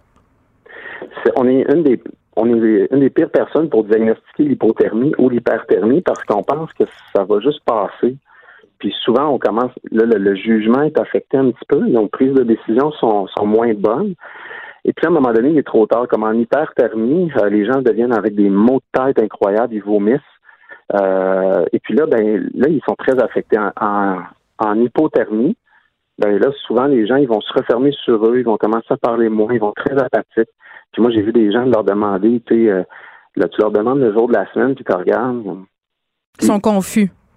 Ils sont confus. Il y a de la confusion qui arrive. Alors, ils se sont laissés aller, puis tout le long, mettons, de, d'un exercice, ils vont dire Ah non, je suis correct, je suis correct. Puis souvent, ben, l'hypothermie qui est qui est vive, tu tombes dans un lac froid, là, ben là, ça, ça te réveille. Là, puis là, si tu sors du lac, là, tu sais que tu as froid. Là, Mais quand ça fait des heures des heures ou plusieurs euh, c'est vraiment longtemps, ça c'est un petit peu plus pervers parce que tu le sens moins bien venir. Donc, ce qu'on a le plus à craindre, ce sont les éléments et pas les animaux. Ça, ça devrait être le moindre de nos soucis? Ben, c'est pas le moindre de nos soucis parce que les animaux vont occasionner beaucoup de peur chez les gens. Donc, quelqu'un qui n'est pas habitué de fonctionner dans la forêt, ou même quelqu'un qui n'est pas habitué, mais qui n'est pas habitué d'être là la nuit, sans abri, euh, la peur fait aussi, euh, ça va avec la panique, ça fait aussi agir de manière non rationnelle parfois. Euh, et au Québec, on n'a pas beaucoup d'animaux qui vont euh, venir nous faire du trouble, surtout dans les premières heures d'une survie où est-ce que tu n'as pas euh, pas un tas de viande à côté de toi là, parce que là, tu es un grand chasseur puis tu as ramassé la viande pour attirer des choses. Puis tu sais, les attaques d'ours sont quand il y a beaucoup de monde dans le beau Québec. Là. Il y a vraiment beaucoup de monde. les attaques d'ours sont quand même rares. C'est très, très rare. Euh, tout ce qui est coyote puis loup, c'est très, très rare en forêt. Il n'y a, pas, a pas de cas. Euh, et, et, s'il y en a, c'est des exceptions. Puis, ne serait-ce que quelqu'un qui a un feu, déjà là, c'est très rassurant. Les animaux, c'est ils, peuvent être curieux, ils peuvent venir voir, mais on n'est pas euh, comme en Colombie-Britannique ou dans d'autres États, aux États-Unis, où là, il y a... Il y a des pumas, là, c'est ça. C'est ça. Là, ça, c'est je vous avoue que c'est plus fatigant parce que c'est quand même responsable, surtout chez les jeunes. Euh, quand il y a des disparus au niveau des jeunes, là, les, les cougars sont, sont, peuvent être tannants. OK. Euh, bon. Et là, admettons que ça nous arrive, qu'on est pris dans le bois et là, qu'on réalise justement qu'on est perdu. Euh, qu'est-ce qu'on fait? Évidemment, on s'en va pas plus loin, on se promène pas, on reste sur place, on se construit un abri. Qu'est-ce qu'on fait? Ben, la, première chose, c'est vraiment de, voir euh, les zones sécuritaires, puis il faut essayer de trouver une façon où on va penser à ceux qui nous cherchent. Fait au Québec, on a vraiment comme un système de recherche qui est très développé. Puis si on peut trouver, par exemple, si quelqu'un se perd, mais il est quand même sur un sentier, il est écarté, il, est confus, mais il, est quand même sur une espèce de sentier, ben, ça, c'est une bonne chose de rester pas loin de là ou même de bloquer le sentier puis de faire un, petit abri pas loin. Euh, parce que des fois, on vient fatigué puis on dort, puis on peut même tomber dans un sommeil où tu n'entendras pas un, un VTT de secours qui va passer, tu sais, euh, juste à côté de toi, mais un petit peu plus loin. Donc, euh, il faut faire attention euh, à ça. Donc, rester dans une zone où tu vas être visible quand même. Euh, et puis. Mais on se construit un ben, abri. Est-ce qu'on fait un feu? Oui. toutes ces choses-là sont, sont, sont, bonnes. Donc, moi, ce que j'observe, c'est que les, les gens ont très peu de connaissances sur comment se construire des abris pour différentes situations. Et puis ça, ça s'improvise pas. Donc c'est un petit peu, c'est difficile d'apprendre à se battre. Euh, comme je prends un exemple avec les arts martiaux, c'est difficile d'apprendre à se battre euh, quand on se fait attaquer. Donc c'est mieux de, de faire, euh, de, suivre des formations ou euh, de vraiment expérimenter. Parce qu'il n'y a pas juste de faire le bris, il faut apprendre à, dormir dedans et apprendre à, à, vivre avec ça. La même chose pour le feu. souvent les gens vont avoir un kit de survie, mais il ne sera pas sur eux. S'il y a quelque chose qui va mal, ben le fait que les, éléments de survie sont pas sur eux, ça, ça peut vraiment leur nuire. Moi, j'essaie d'avoir dans mes poches de, pantalons cargo, euh, même si je dois me séparer de mon sac à dos, s'il y avait quoi que ce soit, j'ai un oubli ou il y a une avarie mécanique, quelque chose, ben, sur mon pantalon à moi, j'ai mes bases. Euh, donc, j'ai quelque chose pour purifier de l'eau, j'ai un couteau, j'ai un, sleeping bag de survie. Dans les poches de votre pantalon cargo? un sleeping bag de survie? Oui, mais on parle de quelque chose de tout petit, c'est gros comme le poing. Oh mon Dieu, OK. gros comme le poing. Puis dans l'autre poche, euh, je vais avoir euh, mes choses de première soin de base. C'est pas, pas les plasters. Là. ça, c'est ça, on peut toffer. Là. on n'a pas besoin. Tu vois, j'ai regardé ces choses de première soin, c'est juste des band-aids. Mais moi, je pense aux affaires un petit peu plus graves. Là. Fait que là, je traîne, euh, je traîne des choses pour Suturer. une grosse blessure que je pourrais m'infliger, puis que là, il faut que je m'en occupe moi-même. Il là là, comme, comme dans Rambo. si, euh, si on est perdu euh, et qu'on veut attirer l'attention euh, en faisant des signaux susceptibles d'être captés par les autorités, qu'est-ce qu'on fait? Parce qu'évidemment, là, tout le monde pense au feu. Encore faut-il avoir pour, sur nous quelque chose pour en faire et que ça soit pas mouillé. Hein? Mais qu'est-ce qu'on peut faire d'autre? Bon, juste pour revenir sur le feu, le feu, c'est une, bonne, une bonne chose. Cependant, c'est quand même difficile à voir euh, de loin le jour, ça peut, ça peut être difficile. Puis votre feu, euh, ça prend beaucoup d'énergie aussi pour le, gérer. Moi, souvent, quand on peut, on fait une deuxième plateforme de signalisation que euh, on, garde notre petit feu normal, puis une deuxième plateforme qui va être prête au cas où qu'on entende, par exemple, des hélicoptères ou qu'on entende du va-et-vient puis qu'on veut vraiment signaler notre place. Ensuite, il y a d'autres méthodes, évidemment, il faut être imaginatif. Donc, si on a accès à un cours d'eau, il n'y a rien qui nous empêche de, de faire des, des, signes sur le bord de la plage, euh, d'essayer de, si on a, euh, d'essayer de, faire une structure qui ne pourra pas être faite par les animaux. Ok, comme je redonne, je mon exemple au niveau des routes. Et si on peut bloquer les routes ou, faire des signes, écrire des choses, n'importe quoi qui va attirer l'attention, euh, ben ça, c'est c'est ça qu'il faut faire. Parce que ceux qui nous recherchent, ils vont ils vont chercher des couleurs, qui sont pas dans la nature, des couleurs, si on a par exemple du linge qui, est vraiment fluorescent, qui est orange, des choses comme ça, ça, ça attire l'œil. En terminant, Mathieu Hébert, est-ce que selon vous, il y a de l'espoir pour qu'on retrouve Stéphane Roy et son fils euh, sains et saufs, advenant le fait qu'ils sont pas évidemment blessés trop sérieusement ou morts dans l'accident? Euh, là, ça fait déjà une dizaine de jours qu'ils tentent de survivre en forêt. Est-ce que ça se peut qu'on les retrouve en vie? Oui, si, si, la, si la, la, situation a fait en sorte qu'ils ont évacué euh, leur aéronef, leur hélicoptère, puis qu'ils ont pu se réfugier, euh, c'est surprenant les histoires, comme je vous dis, de gens qui ont pu survivre. Puis c'est pas évident à détecter, surtout si là, dans ce cas-ci, c'est que la zone de recherche est immense. Et puis euh, parce que ça donc oui, il y a de l'espoir, c'est certain. Euh, les chances de survie sont plus grandes, par exemple, que si ça avait été en hiver. Oui, évidemment. Quand même, on est au Québec, il y a quand même beaucoup de cours d'eau. Euh, il y a eu, il y a eu de la pluie. Euh, euh, on est dans une saison où il y a quand même des petits fruits. Puis les gens peuvent vraiment survivre longtemps sans manger. Là, ça, il, y a, énormément d'histoires comme ça. Fait que ça, c'est pas la plus grande inquiétude. Fait que s'il n'y a pas trop de blessures, qu'il n'y a pas trop de, de choses, si quelqu'un peut survivre longtemps, on a même vu des, des enfants survivre, survivre longtemps comme ça. Mais c'est certain que les jours sont plus vite on va les retrouver, mieux ça va être. Oui, évidemment. Et là, je souligne au passage, avant qu'on se quitte, Mathieu Hébert, euh, bon, votre entreprise est primitive. Ce que je trouve intéressant, c'est que vous offrez des formations euh, de survie en forêt. Oui, exact. Puis nous, euh, on offre une grande variété de formations. Puis c'est pour monsieur, madame, tout le monde. Mais on, a comme principe aussi de comment d'enseigner avec les, les, technologies de nos ancêtres. Autrement dit, si on est justement on est dans une situation de survie puis on n'a plus rien, au lieu de paniquer, de dire mon Dieu, j'ai pas mon couteau, j'ai pas mes allumettes, ben là, on a des alternatives. Puis en même temps, ben, pour les gens, c'est fun à pratiquer, c'est quelque chose de, de trippant. Ils ne sont pas obligés de se perdre pour pratiquer ça. Ils peuvent avoir du plaisir en nature, au chalet, à pratiquer des techniques ancestrales. Puis on est vraiment passionné de ça. Puis après ça, ben, tu il me semble que tu t'en vas te promener en forêt euh, la tête euh, plus légère. Merci beaucoup, Mathieu Hébert, de nous avoir parlé. C'était très, très, très intéressant. On s'arrête un instant. David Quentin, notre libraire en résidence, est là après la pause.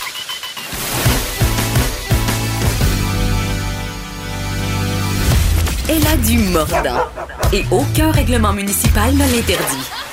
Geneviève anime Les effrontés. Cube Radio. Je pense que je vais dire que j'aille la promo des chiens jusqu'à temps qu'ils l'enlèvent. C'est mon, c'est mon moyen euh, de pression. David Quentin est avec nous. Salut David.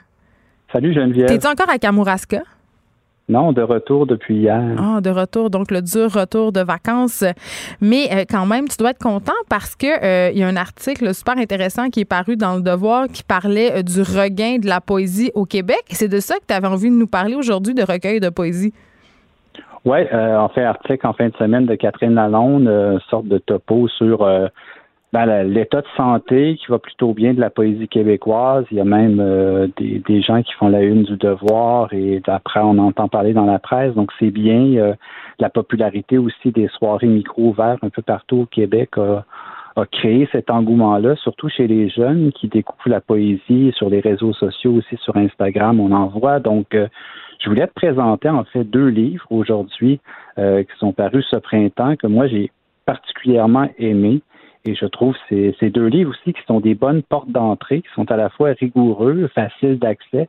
C'est des bonnes portes d'entrée pour découvrir la poésie québécoise, je trouve, et des livres importants surtout. Donc, euh, le premier, j'adore son titre, une sorte de lumière spéciale. Oui, c'est de Maude Feilleux. Maude Feilleux, euh, c'est une, poète qui publie depuis 2013 environ. Elle avait publié il y a quelques années un livre, un livre d'autofiction parce qu'elle publie aussi de la prose qui s'appelle Prague, euh, qui vient d'être traduit en anglais, donc on entend beaucoup parler. Euh, Maud Veilleux, elle, ce qui est intéressant dans ce, recueil-là, donc c'est des poèmes longs. Euh, c'est quelqu'un qui aime beaucoup se remettre en question d'un livre à l'autre, qui est jamais certaine de sa démarche, mais chaque livre est un peu une explosion d'émotions, de surprise, de détresse, euh, de, colère aussi.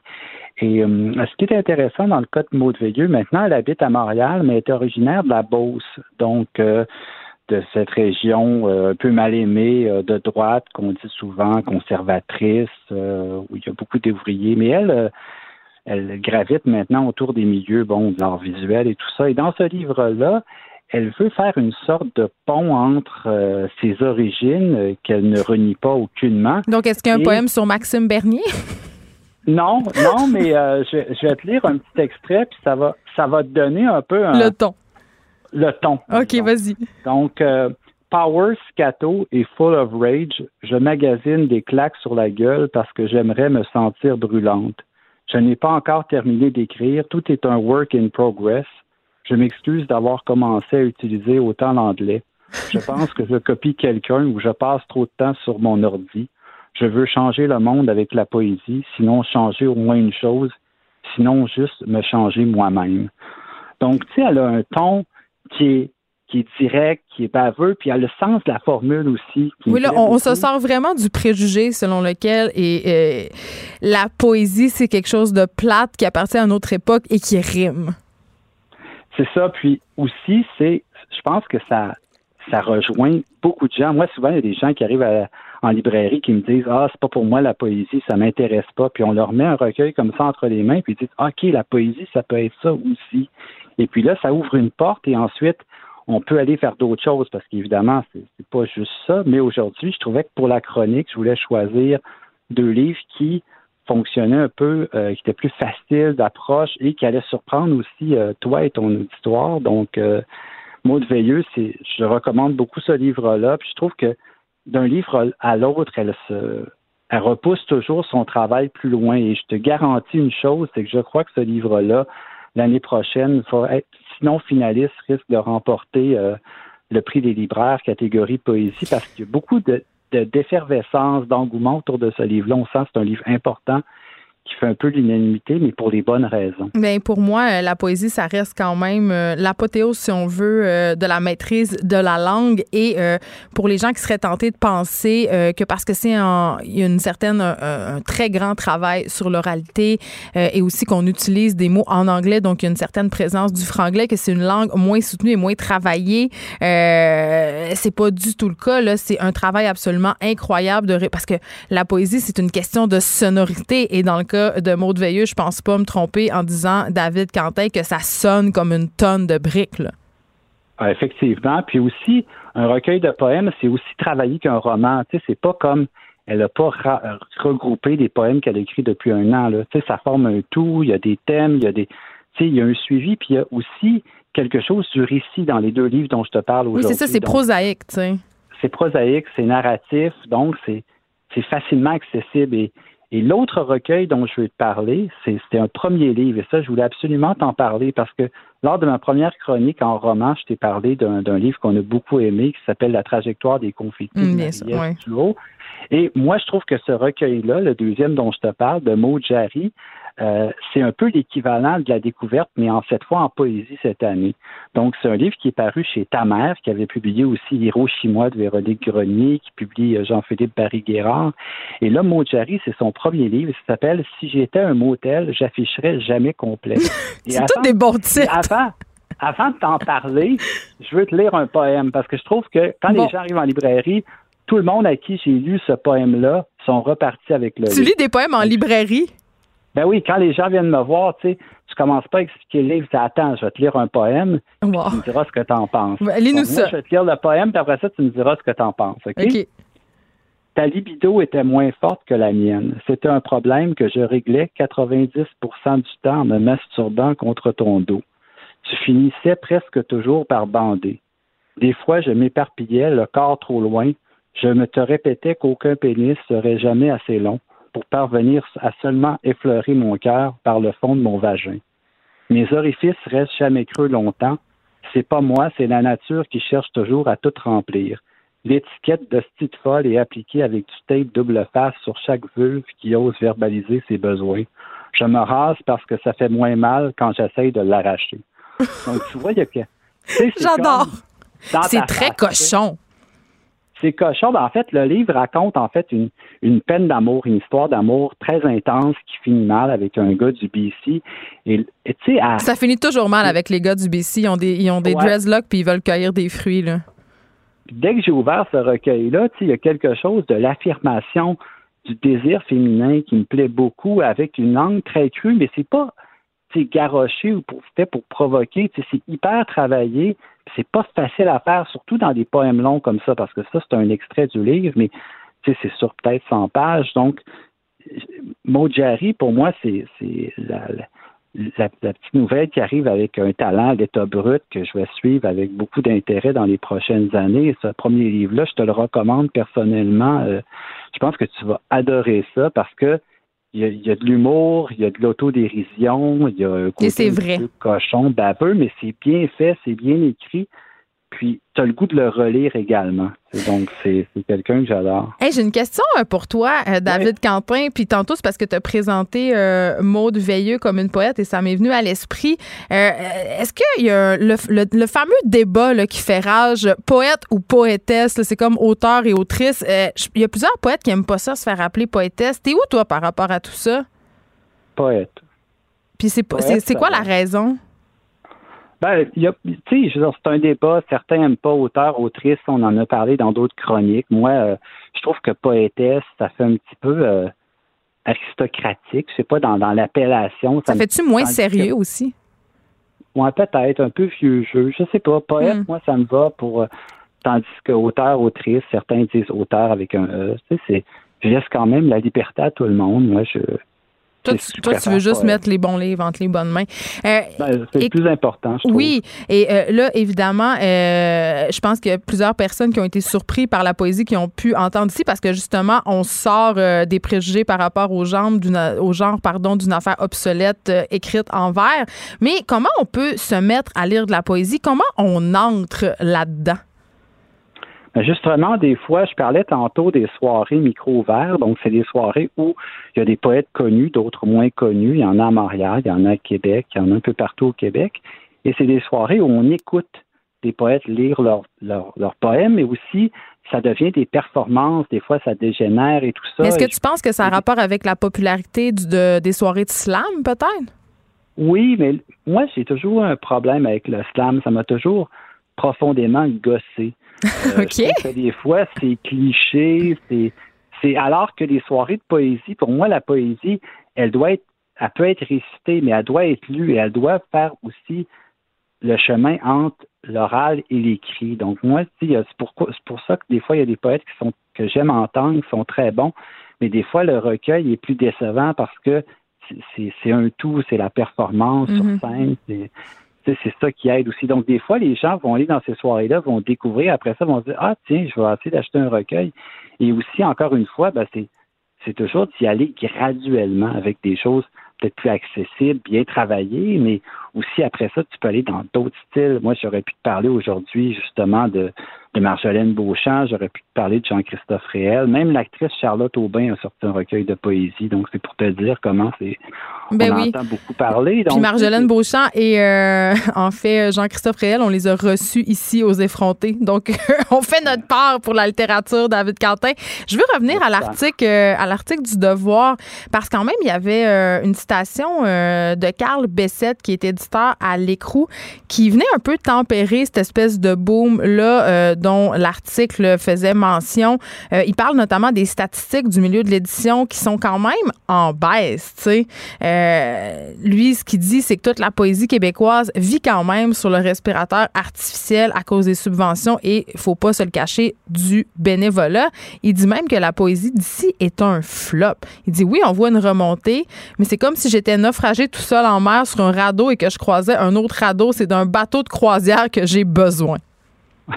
Ben D'ailleurs, Carl Bessette euh, est éditeur à l'écrou et c'est lui qui publie Maud Veilleux. Oui. Euh, on le mentionne, mais je, pense qu'ils aussi ont des, ils ont des bonnes. S'il y a une maison d'édition en poésie qui fonctionne bien ces temps-ci, c'est bien l'écrou. Euh, ils font des tirages de 500 000 copies, mais ça sera jamais des best la poésie sera jamais des best-sellers à moins de certaines exceptions qu'on pense C'est seulement 3% euh, des ventes du secteur littéraire quand même au Québec là. donc on c'est pas une terre en bois de bout comme on dit. Et je dirais cette année, on va, on parler dans les prochaines semaines du 12 août, euh, acheter un livre québécois. Peut-être cette année, acheter un recueil de poèmes québécois, découvrir peut-être la poésie euh, en allant un peu plus loin, puis oser, puis écouter, aller voir vos libraires préférés, puis demander-leur des conseils, et puis avant d'acheter. Oui, il ne faut pas avoir peur du libraire, David Quentin. Non, il faut pas. Puis suivez-le sur Instagram, sur les réseaux sociaux. Il y a des, plein, plein, plein de publicités euh, qu'on peut faire. Puis pour la poésie, je pense que c'est. Il faut juste entrer avec une bonne attitude, dire c'est c'est possible. Il faut pas chercher à tout comprendre non plus. C'est il faut se laisser emporter par, par le, texte et euh, c'est vraiment important pour moi. J'ai, je suis un lecteur de poésie depuis super longtemps, puis j'avais je suis très content de pouvoir en parler aujourd'hui dans la chronique. Ça fait une pause un peu des romans. Et, en, terminant, je dirais euh, que la poésie, c'est le genre idéal pour l'époque absolument folle et frénétique dans laquelle on vit parce qu'évidemment, on n'est pas obligé de consommer le recueil de poésie comme on lit un roman, c'est-à-dire on peut lire un peu des textes au hasard, on peut le mettre de côté, le reprendre après. Donc, c'est vraiment, euh, vraiment, euh, je, je, sais pas, je trouve que ce sont des livres parfaits pour notre, en tout cas pour mon mode de vie à moi. moi, je suis une grande consommatrice de poésie aussi. Tu as fait allusion à Marjolaine Beauchamp, qui est pour moi la poète suprême. Mais je vais aller me chercher ça, euh, euh, ces deux livres-là. Ça me parle, Maud Veilleux et Maud Jarry. Deux Maudes, c'est un hasard. mais voilà. Et n'hésitez pas. Merci beaucoup, David Quentin. Tu nous reviens mardi prochain. Merci, Geneviève. Cube Radio. Jusqu'à 15, vous écoutez. Les effrontés. D'habitude, elle est ici pour nous parler euh, de culture, d'art et beaucoup de festivals. Élise Jeté, t'es notre T'es nos yeux et nos oreilles dans à peu près tout ce qui se fait de culturel au Québec. Et je le fais avec plaisir. T'aimes ça? Mais euh, pour te côtoyer au quotidien, je sais aussi que tu es une femme excessivement brillante et que tu as des opinions sur plein de sujets. Et je me cherche toujours un prétexte pour t'inviter euh, sur un sujet autre que la culture. Et j'ai trouvé, euh, je pense aujourd'hui, chaussure à mon pied parce qu'il y a un texte qui a passé cette semaine sur, mon, sur mon feed Facebook. Évidemment, c'est souvent là qu'on s'informe. Oui malheureusement, je vais mhm. dire ça. Euh, et ça parlait du mouvement euh, body positive. Évidemment, ce mot-là est très, très populaire. C'est un hashtag sur Instagram.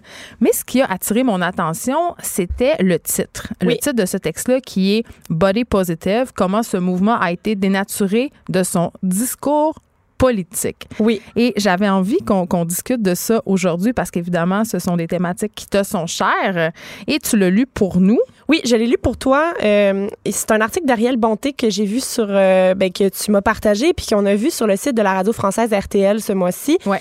Euh, on nous dit dans l'introduction, le body positive est partout en cette saison estivale, mais avant d'être un hashtag populaire sur Instagram, il s'agissait d'un mouvement politique aujourd'hui complètement vidé de tout son sens.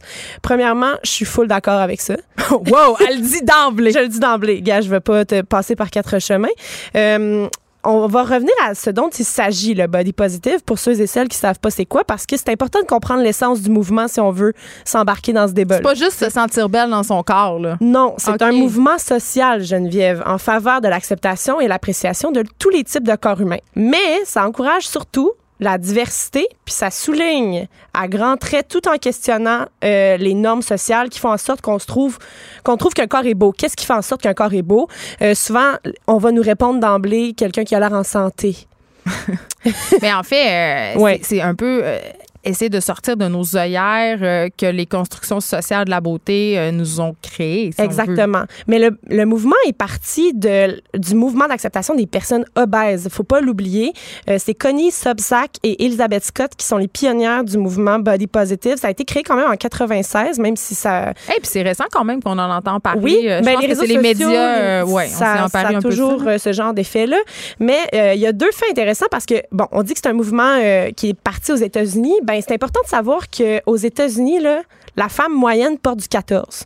En moyenne, la taille de vêtements des femmes aux États-Unis, c'est 14. Mais hier, je, je discutais de ça ici à l'émission. Ils ont fait des tests sur les voitures avec des mannequins euh, qui sont de 5 pieds, 110 livres. Ouais. La femme américaine, euh, oui, sa taille, c'est 14, mais en moyenne, elle pèse 170 livres et Oui. mesure 5 et 4. Exact.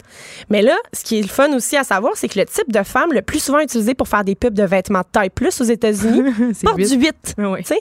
Fait que c'est d'où la nécessité, justement, de parler de représentation proportionnelle des tailles de vêtements dans les médias et dans la publicité. On nous parle dans l'article de RTL de Margot, qui est une influenceuse française. 266 000 personnes la suivent sur Instagram. C'est pas rien. C'est pas rien. Elle dit dans une courte vidéo Instagram qu'elle a partagée le 30 juin euh, Je suis telle que je suis, je ne, retouche, je ne me retoucherai pas de l'été. Voici mon corps en maillot. Mais Je je, suis- l'ai vu, moi, son corps en je maillot, suis Liz. comme ça en maillot. Puis là, elle parle du. euh, elle met hashtag body positive et elle parle de ce mouvement-là en disant qu'elle l'embrasse complètement. Oui, mais là. Le problème, c'est qu'elle répond à tous les standards de beauté européens. Puis là, on n'est pas en train de dire. Attends, Non. on n'est pas en train de dire qu'elle n'a pas le droit euh, de se sentir bien ou de remettre les choses en question. C'est juste Absolument que pas. elle correspond au modèle. Elle correspond aux standards. Il n'y a rien de mal à avoir un corps mince, blanc, conforme aux standards qu'on a toujours vu dans les médias, mais tu peux pas t'approprier ce mouvement-là si ton corps est pas de façon visible marginalisé. C'est justement ça le grave ça, problème. c'est ça le problème, ouais. Pour moi, si t'es pas euh, grosse, de couleur, si t'es pas queer, si t'as pas quelque chose sur ton corps qui fait en sorte que les gens peuvent te critiquer négativement, ben tu peux pas utiliser le hashtag body positive parce que c'est de l'appropriation corporelle. Ça revient au même que si tu mets euh, un kimono pour aller euh, souper dans Chinatown, là, ben tu fais de l'appropriation culturelle. Ben si tu fais ce genre de truc-là, tu fais de l'appropriation corporelle. C'est pour J'ai une question. Ouais. Euh, Est-ce que les personnes qui correspondent aux standards de beauté ont le droit d'être complexées? Ils ont le droit d'être complexés, mais c'est pas. moi, ce que je trouve intéressant, en fait, c'est que justement, euh, tu as le droit d'être complexé. Et on- on- elle, elle a ramené justement Margot, l'influenceuse, elle Parce a qu'elle dit. s'est fait critiquer. Euh, oui, puis elle, elle- elle dit, elle a répondu à tout ce beau monde-là en disant. euh, on a toute de la misère à s'aimer soi-même, tu sais. Fait qu'elle dit, moi, je veux juste dire que j'a- j'apprends à aimer mon corps. euh, puis c'est un mouvement qui vise l'acceptation de soi. Puis moi, je dis, ben, je m'accepte, tu sais. C'est ça que j'essaie de dire avec cette vidéo-là. Je répondrais à cette fille-là que c'est beaucoup plus facile de s'accepter soi-même si ton corps répond à toutes les normes véhiculées dans le monde de la pub, de la mode, des médias, dans la rue. C'est beaucoup plus facile de t'accepter, euh, d'accepter ton corps si tu t'es jamais fait traiter de baleine échouée quand tu t'es couché sur une plage en maillot. Tu sais, pour vrai, si, si ça, ça t'est jamais arrivé, tu peux pas utiliser ce genre de mouvement de revendication, revendication sociale-là qui existe, tu sais.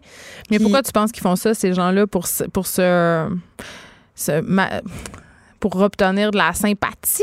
Je sais pas, on dirait qu'ils essaient de s'approprier un mouvement. Ça revient au titre de l'article qu'on a lu, tu essaies de t'approprier un mouvement qui est populaire puis qui Qui est politique. qui est politique puis qui te met en valeur. Puis si on ramène le sujet au Québec, pas plus tard que la semaine passée, Marie-Lou mettait une photo d'elle en bikini Je sur sais. Instagram sans utiliser le hashtag body positive. Là, elle l'utilisait pas, mais c'était quand même dans l'esprit de ce mouvement-là qu'elle faisait une remarque. Elle a utilisé le mot-clic plus de plis dans le sens où elle revendique le fait de mettre davantage davantage de plis de ventre sur Instagram. C'est-à-dire, est-ce qu'elle disait en fait, c'est que ce qu'on voit sur Instagram, en majorité, ce sont des corps qui ne sont pas en mouvement Oui. et qu'une personne, peu importe son poids, quand elle bouge, ça plisse. Oui. Je peux pas être en Je désaccord. suis pas en désaccord avec Marie-Lou, mais tu sais, là, mais Mais là, ouais, fait le, problème là est pas le message, euh. Geneviève. Le message est excellent. Le message est intéressant. C'est le modèle qui est pas bon. Tu sais, on dit euh, don't shoot the messenger. Là, c'est euh, shootez pas le message. C'est pas le message qui est grave, c'est le contraire. Là, tu sais, fait que Je c'est vraiment le messager qui se veut parce que euh, tu sais, elle dit regardez, je me plie en deux, j'ai des plis de ventre, on n'est pas parfait. Mais elle dit ça à des filles, tu sais, qui Qui ont des plis debout. qui ont des plis debout, qui ont des plis couchés même peut-être, tu sais. Non, mais honnêtement, tu sais, tu Ouais. dis ça à des filles qui ont des plis dans tous les Ouais, sens. c'est sûr que tu as le goût de dire. Tout ça. Puis là, je veux pas faire le procès de Marie-Lou parce que là, Non, on- absolument pas. C'est pas ça le point. là. Non, mais euh, elle parle quand même du haut de son privilège. Oui, elle parle On- des autres son disons ça privilège. comme ça pour Puis, être poli. Tu sais, des filles stigmatisées par leurs plis, il y en a. Puis Eh oui. Marie-Lou devrait pas en faire partie, selon moi. Ben non, parce que c'est une égérie. c'est ça. Mais tu sais, je veux dire, les plis, tu sais, ça m'a beaucoup fâchée, en fait, parce que eh, c'est ça, elle est pliée en deux, puis c'est normal que tu aies des plis quand tu es pliée en deux. Mais euh, euh, il faut faire attention. Où ça, où ça commence euh, la critique de cette affaire-là et le teen shaming, mettons? Ouais, c'est ça. Moi, Moi, je- c'est tout le temps là que j'ai un peu peur. Tu sais, là, je suis comme, hey, est-ce qu'on marche sur une douzaine d'eux en ce moment? Tu sais, on- Est-ce qu'on se regarde le nombril sur ce qu'on est en train de faire? Tu sais, je- c'est juste que moi, je me dis, un peu. si ça avait toujours été, si on avait toujours eu accès à des modèles diversifiés, tu sais, si on a, si c'était pas un combat qui avait été mené récemment, mettons, Mais ça, je, je le comprends très bien, puis je suis tellement avec toi. Mais sais-tu qu'est-ce que je trouve déplorable là-dedans? Ouais. C'est que j'ai l'impression que justement, tout ce truc-là, c'est très, très, très émotif. Là. Ouais. On a une relation avec notre corps. euh, ben là, je vais parler pour nous, les femmes, parce que je suis une femme. là, les gars ont sûrement des problèmes aussi, mais qui est très, moi, j'appelle ça bipolaire. là. Mhm. Si On s'aime, on saillit. Ouais. Euh, Puis euh, ce, mo- ce mouvement-là, euh, body positive, si on le vu avec les campagnes de pub comme Dove, tout ça apporte beaucoup de sympathie, dans- de compassion. C'est très empower. euh, tu sais, je pas comment dire en français, là, mais ça nous donne beaucoup de, de power, tu sais. Oui. Et ça attire beaucoup de. Les gens s'identifient. Donc, j'ai l'impression qu'il y a certaines personnes sur les médias sociaux. Peut-être même sans en être conscient, OK, Mm-hmm. utilisent ce mouvement-là pour générer justement ce mouvement de sympathie envers leur personne pour avoir l'impression aussi de faire partie de quelque, chose, de positif. Mais il existe d'autres choses. Moi, je me dis, trouvez-vous votre propre Moi, mon hashtag, malaise, il est là. Pour vrai, ça peut être ça parce que faut pas oublier que ce mouvement-là, euh, comme de comme de nombreux mouvements militants dans le passé, vise à lutter contre l'invisibilisation d'une certaine catégorie. Oui, parce que là, on aura beau se faire accroire tout ce qu'on veut puis faire des unes de l'actualité avec euh, sur la grossophobie. N'empêche que le discours social en ce moment, c'est euh, les gros, c'est des gens pas en santé, puis on les voit pas tant euh, sur les passerelles des semaines de la mode. ben non, c'est Sauf ça. qu'il y en a une, mais on met un gros écriteau. oui, la c'est bien grosse. écrit. Voici la grosse avec des flèches Maintenant, on peut avoir bonne conscience et, ça, et continuer avec nos mannequins. Quand tu euh, l'entoures de néon, je m'excuse, mais c'est parce que ça, Non, mais- ça enlève le message. Julie Artacho, euh, euh, qui est cette militante et cette photographe que j'aime beaucoup. qui est en couverture d'ailleurs de l'actualité. C'est ça. Elle dit on aura en quelque sorte remporté une manche qu'on on va avoir arrêté de souligner quand on voit des grosses qu'elles le sont. Totalement. Juste que ça va Je être. suis super d'accord. Puis, tu sais, moi, mettons, là, quand j'étais au secondaire, je nageais de 5 h à 7 h le matin. C'est ça, parce que je voulais qu'on parle de Oui. ça aussi, là, parce que toi, Élise, euh, t'es. bon, je- je- je là. hier, je me demandais avec Marie-Pierre, j'étais comme, comment je dis ça pour pas être insultant? Je sais pas quoi dire. Ben, je vais te le dire moi-même pour pas que tu aies à le dire. C'est ça. Mais, tu sais, euh, je, je porte généralement une taille 12 dans la vie, OK? Taille 12 qui est correct. Tu sais, c'est normal, mettons. Moi, je me considère Barbie, normal. c'est ça. Mais je suis vraiment pas une Barbie. Tu sais, j'ai une bédaine, j'ai des épaules très larges et ça depuis l'âge de 10 ans. de nageuse. de nageuse. Mais, tu sais, si tu viens chez moi, Geneviève, là, dans mon entrée, tu vas voir ma mythe puis mon bâton de baseball. Ça, tu vas voir. sportive, Tu vas voir mes spikes remplis de, de sable. Tu vas ouvrir mon garde-robe d'entrée. Tu vas voir ma collection de souliers de course. Pas parce que je, je les trouve tendance, mais parce que je les ai trop usés, mes souliers. Puis après, ils ont une valeur sentimentale. puis je les garde tous. Est-ce que mais ça veut dire l'impression- que j'ai couru. Oui, mais est-ce que tu as l'impression que tu es en train de te justifier en ce moment en me Non, disant, genre, check pas. comment je fais du sport? Non, non, non, j'ai un point. J'ai un point. Vas-y. Parce que euh, parce qu'après ça encore, j'ai pas fini là. Tu vas rentrer dans mon bureau là, tu vas voir mes médailles de mes trois marathons, dont un que j'ai couru après neuf mois, neuf mois après ma fracture du péroné. Euh, tu vas voir ma médaille d'Ironman à Tremblant en 2016. Tu vas voir mes quatre caisses de médailles de natation, mon trophée du meilleur pointage annuel chez les maîtres nageurs Canada. Tu Hey, vas tout mets voir ça, dans ta pipe, Gilles! Mets ça dans ta pipe. Puis, euh, tu vas voir aussi que euh, je suis- je suis une personne active, tu sais, puis j'aurais- pas besoin de, te le dire, mais si tu rentres pas chez nous, c'est peut-être quelque chose que tu sais pas. Puis si tu me poses pas de questions, peut-être que tu le sais pas non plus. Mais euh, si tu me parles, tu vas savoir que le sport de compétition fait partie de ma vie depuis que j'ai 7 ans, tu sais. Puis euh, ce sont toutes des choses que t'ignores si tu me vois en bikini avec ma bédaine puis une corona puis un plat de nachos, tu sais. Honnêtement, ça se peut. Puis moi, je trouve que la beauté est dans l'équilibre. Puis le corps, mettons que je mets, si je mets sur Instagram, moi en bikini, en train de boire de la bière puis de manger des chips, euh, tu vas, je vais être encore marginalisée, mettons. Tu penses que tu vas avoir des commentaires? Critiquer, dénigrer, euh, mais alors que pourtant, moi, je me considère comme une personne en parfait équilibre parce que j'ai. Ben, j'ai plus en forme que la majorité de la population. Je suis plus en forme que la, la moitié de la population. Fait que moi, je dis oui au mouvement body positive, mais non à toutes celles qui l'utilisent alors qu'elles sont déjà acceptées par la, société, par la société sans avoir à montrer leur trophée. Tu sais, moi, là, je suis obligée de te montrer mes trophées pour que tu comprennes que euh, mais ça je te dis il faut que tu te justifies quelque part. Ben c'est ça mais moi en tout cas je, je... tu luttes contre l'image de la grosse qui mange des sundaes puis qui est sur son sofa. C'est ça. Moi j'aimerais ça pouvoir euh, j'aimerais ça avoir rien à dire en fait J'aimerais ça qu'on ait besoin de rien dire tout le monde. en même temps, est-ce qu'on est toujours en train tout s'accepter, tout s'accepter, peu importe ce, qu'on, ce dont on a l'air. Puis j'aimerais ça que on est tous, on est tous un modèle, on est tout un modèle qui nous ressemble quelque part, sur lequel on peut se baser puis se dire ah ben finalement normal c'est ça, tu sais, c'est normal c'est rien finalement. Ben oui, tellement. Puis en même temps, j'ai l'impression qu'on cantonne beaucoup les femmes dans des boîtes. Ouais.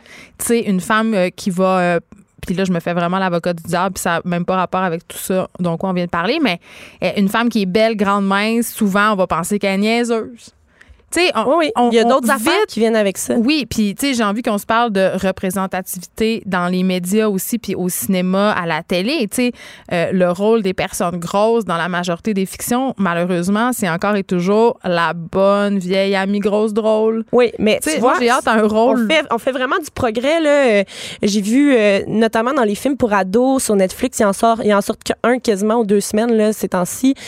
sur Netflix. Non, mais c'est vrai, Netflix s'est rendu Netflix, une mine qu'une bourde avec leur série euh, sur la fille qui voulait perdre du poids. Ça, c'est sûr. Ils ressentent le besoin de se racheter. Ça, ça nous a pas aidé. Là. Mais tu sais, ils ont mis euh, récemment une, une héroïne euh, asiatique. Ils ont mis une héroïne un peu grassouillette aussi. Ils ont mis une héroïne rousse. Tu sais, ils ont mis.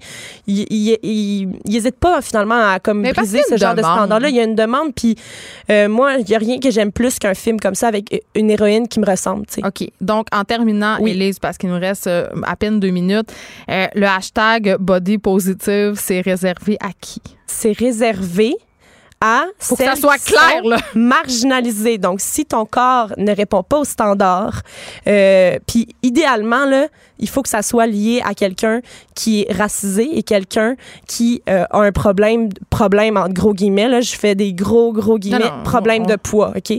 Donc, c'est lié au poids anormal et à anormal, encore une fois, entre guillemets. Non, tout ça, mettre en guillemets, ta chronique au complet en guillemets. Ma chronique est en guillemets, tout le monde. Fait que c'est ça. Fait que ça Mais, peut être des personnes qui ont des, euh, des handicaps, par exemple. Un handicap, je disais tantôt les personnes queer aussi, tu sais, euh, tout le monde qui s'est déjà fait euh, critiquer pour son physique peut utiliser le hashtag body positive, mais il faut faire attention de ne pas utiliser ça à mauvais escient dans le sens où si tu, ne si tu réponds aux normes, si tu réponds aux standards de la société, Garde-toi une petite gêne. Garde-toi une petite gêne. Il y a d'autres hashtags. Utilise d'autres choses. Il y en a des mouvements qui, qui, qui te ressemblent. Cherche-le. C'est ça, cherche le mouvement qui va. Puis s'il n'y a pas de mouvement qui te ressemble, là, ben, pas-en un. sais. Je pense que c'est un excellent mot de la fin, Élise Jeté. Mon petit doigt me dit que tu vas revenir euh, faire, euh, je vais appeler ça un éditorial parce que ça en était un. C'était très, très bon. Merci, beaucoup euh, d'avoir été avec nous, tout le monde. C'est déjà la fin des effrontés pour aujourd'hui. On se retrouve demain de 1 à 3. Il y a Rose Aimée Témorin qui suit dans quelques instants. À demain.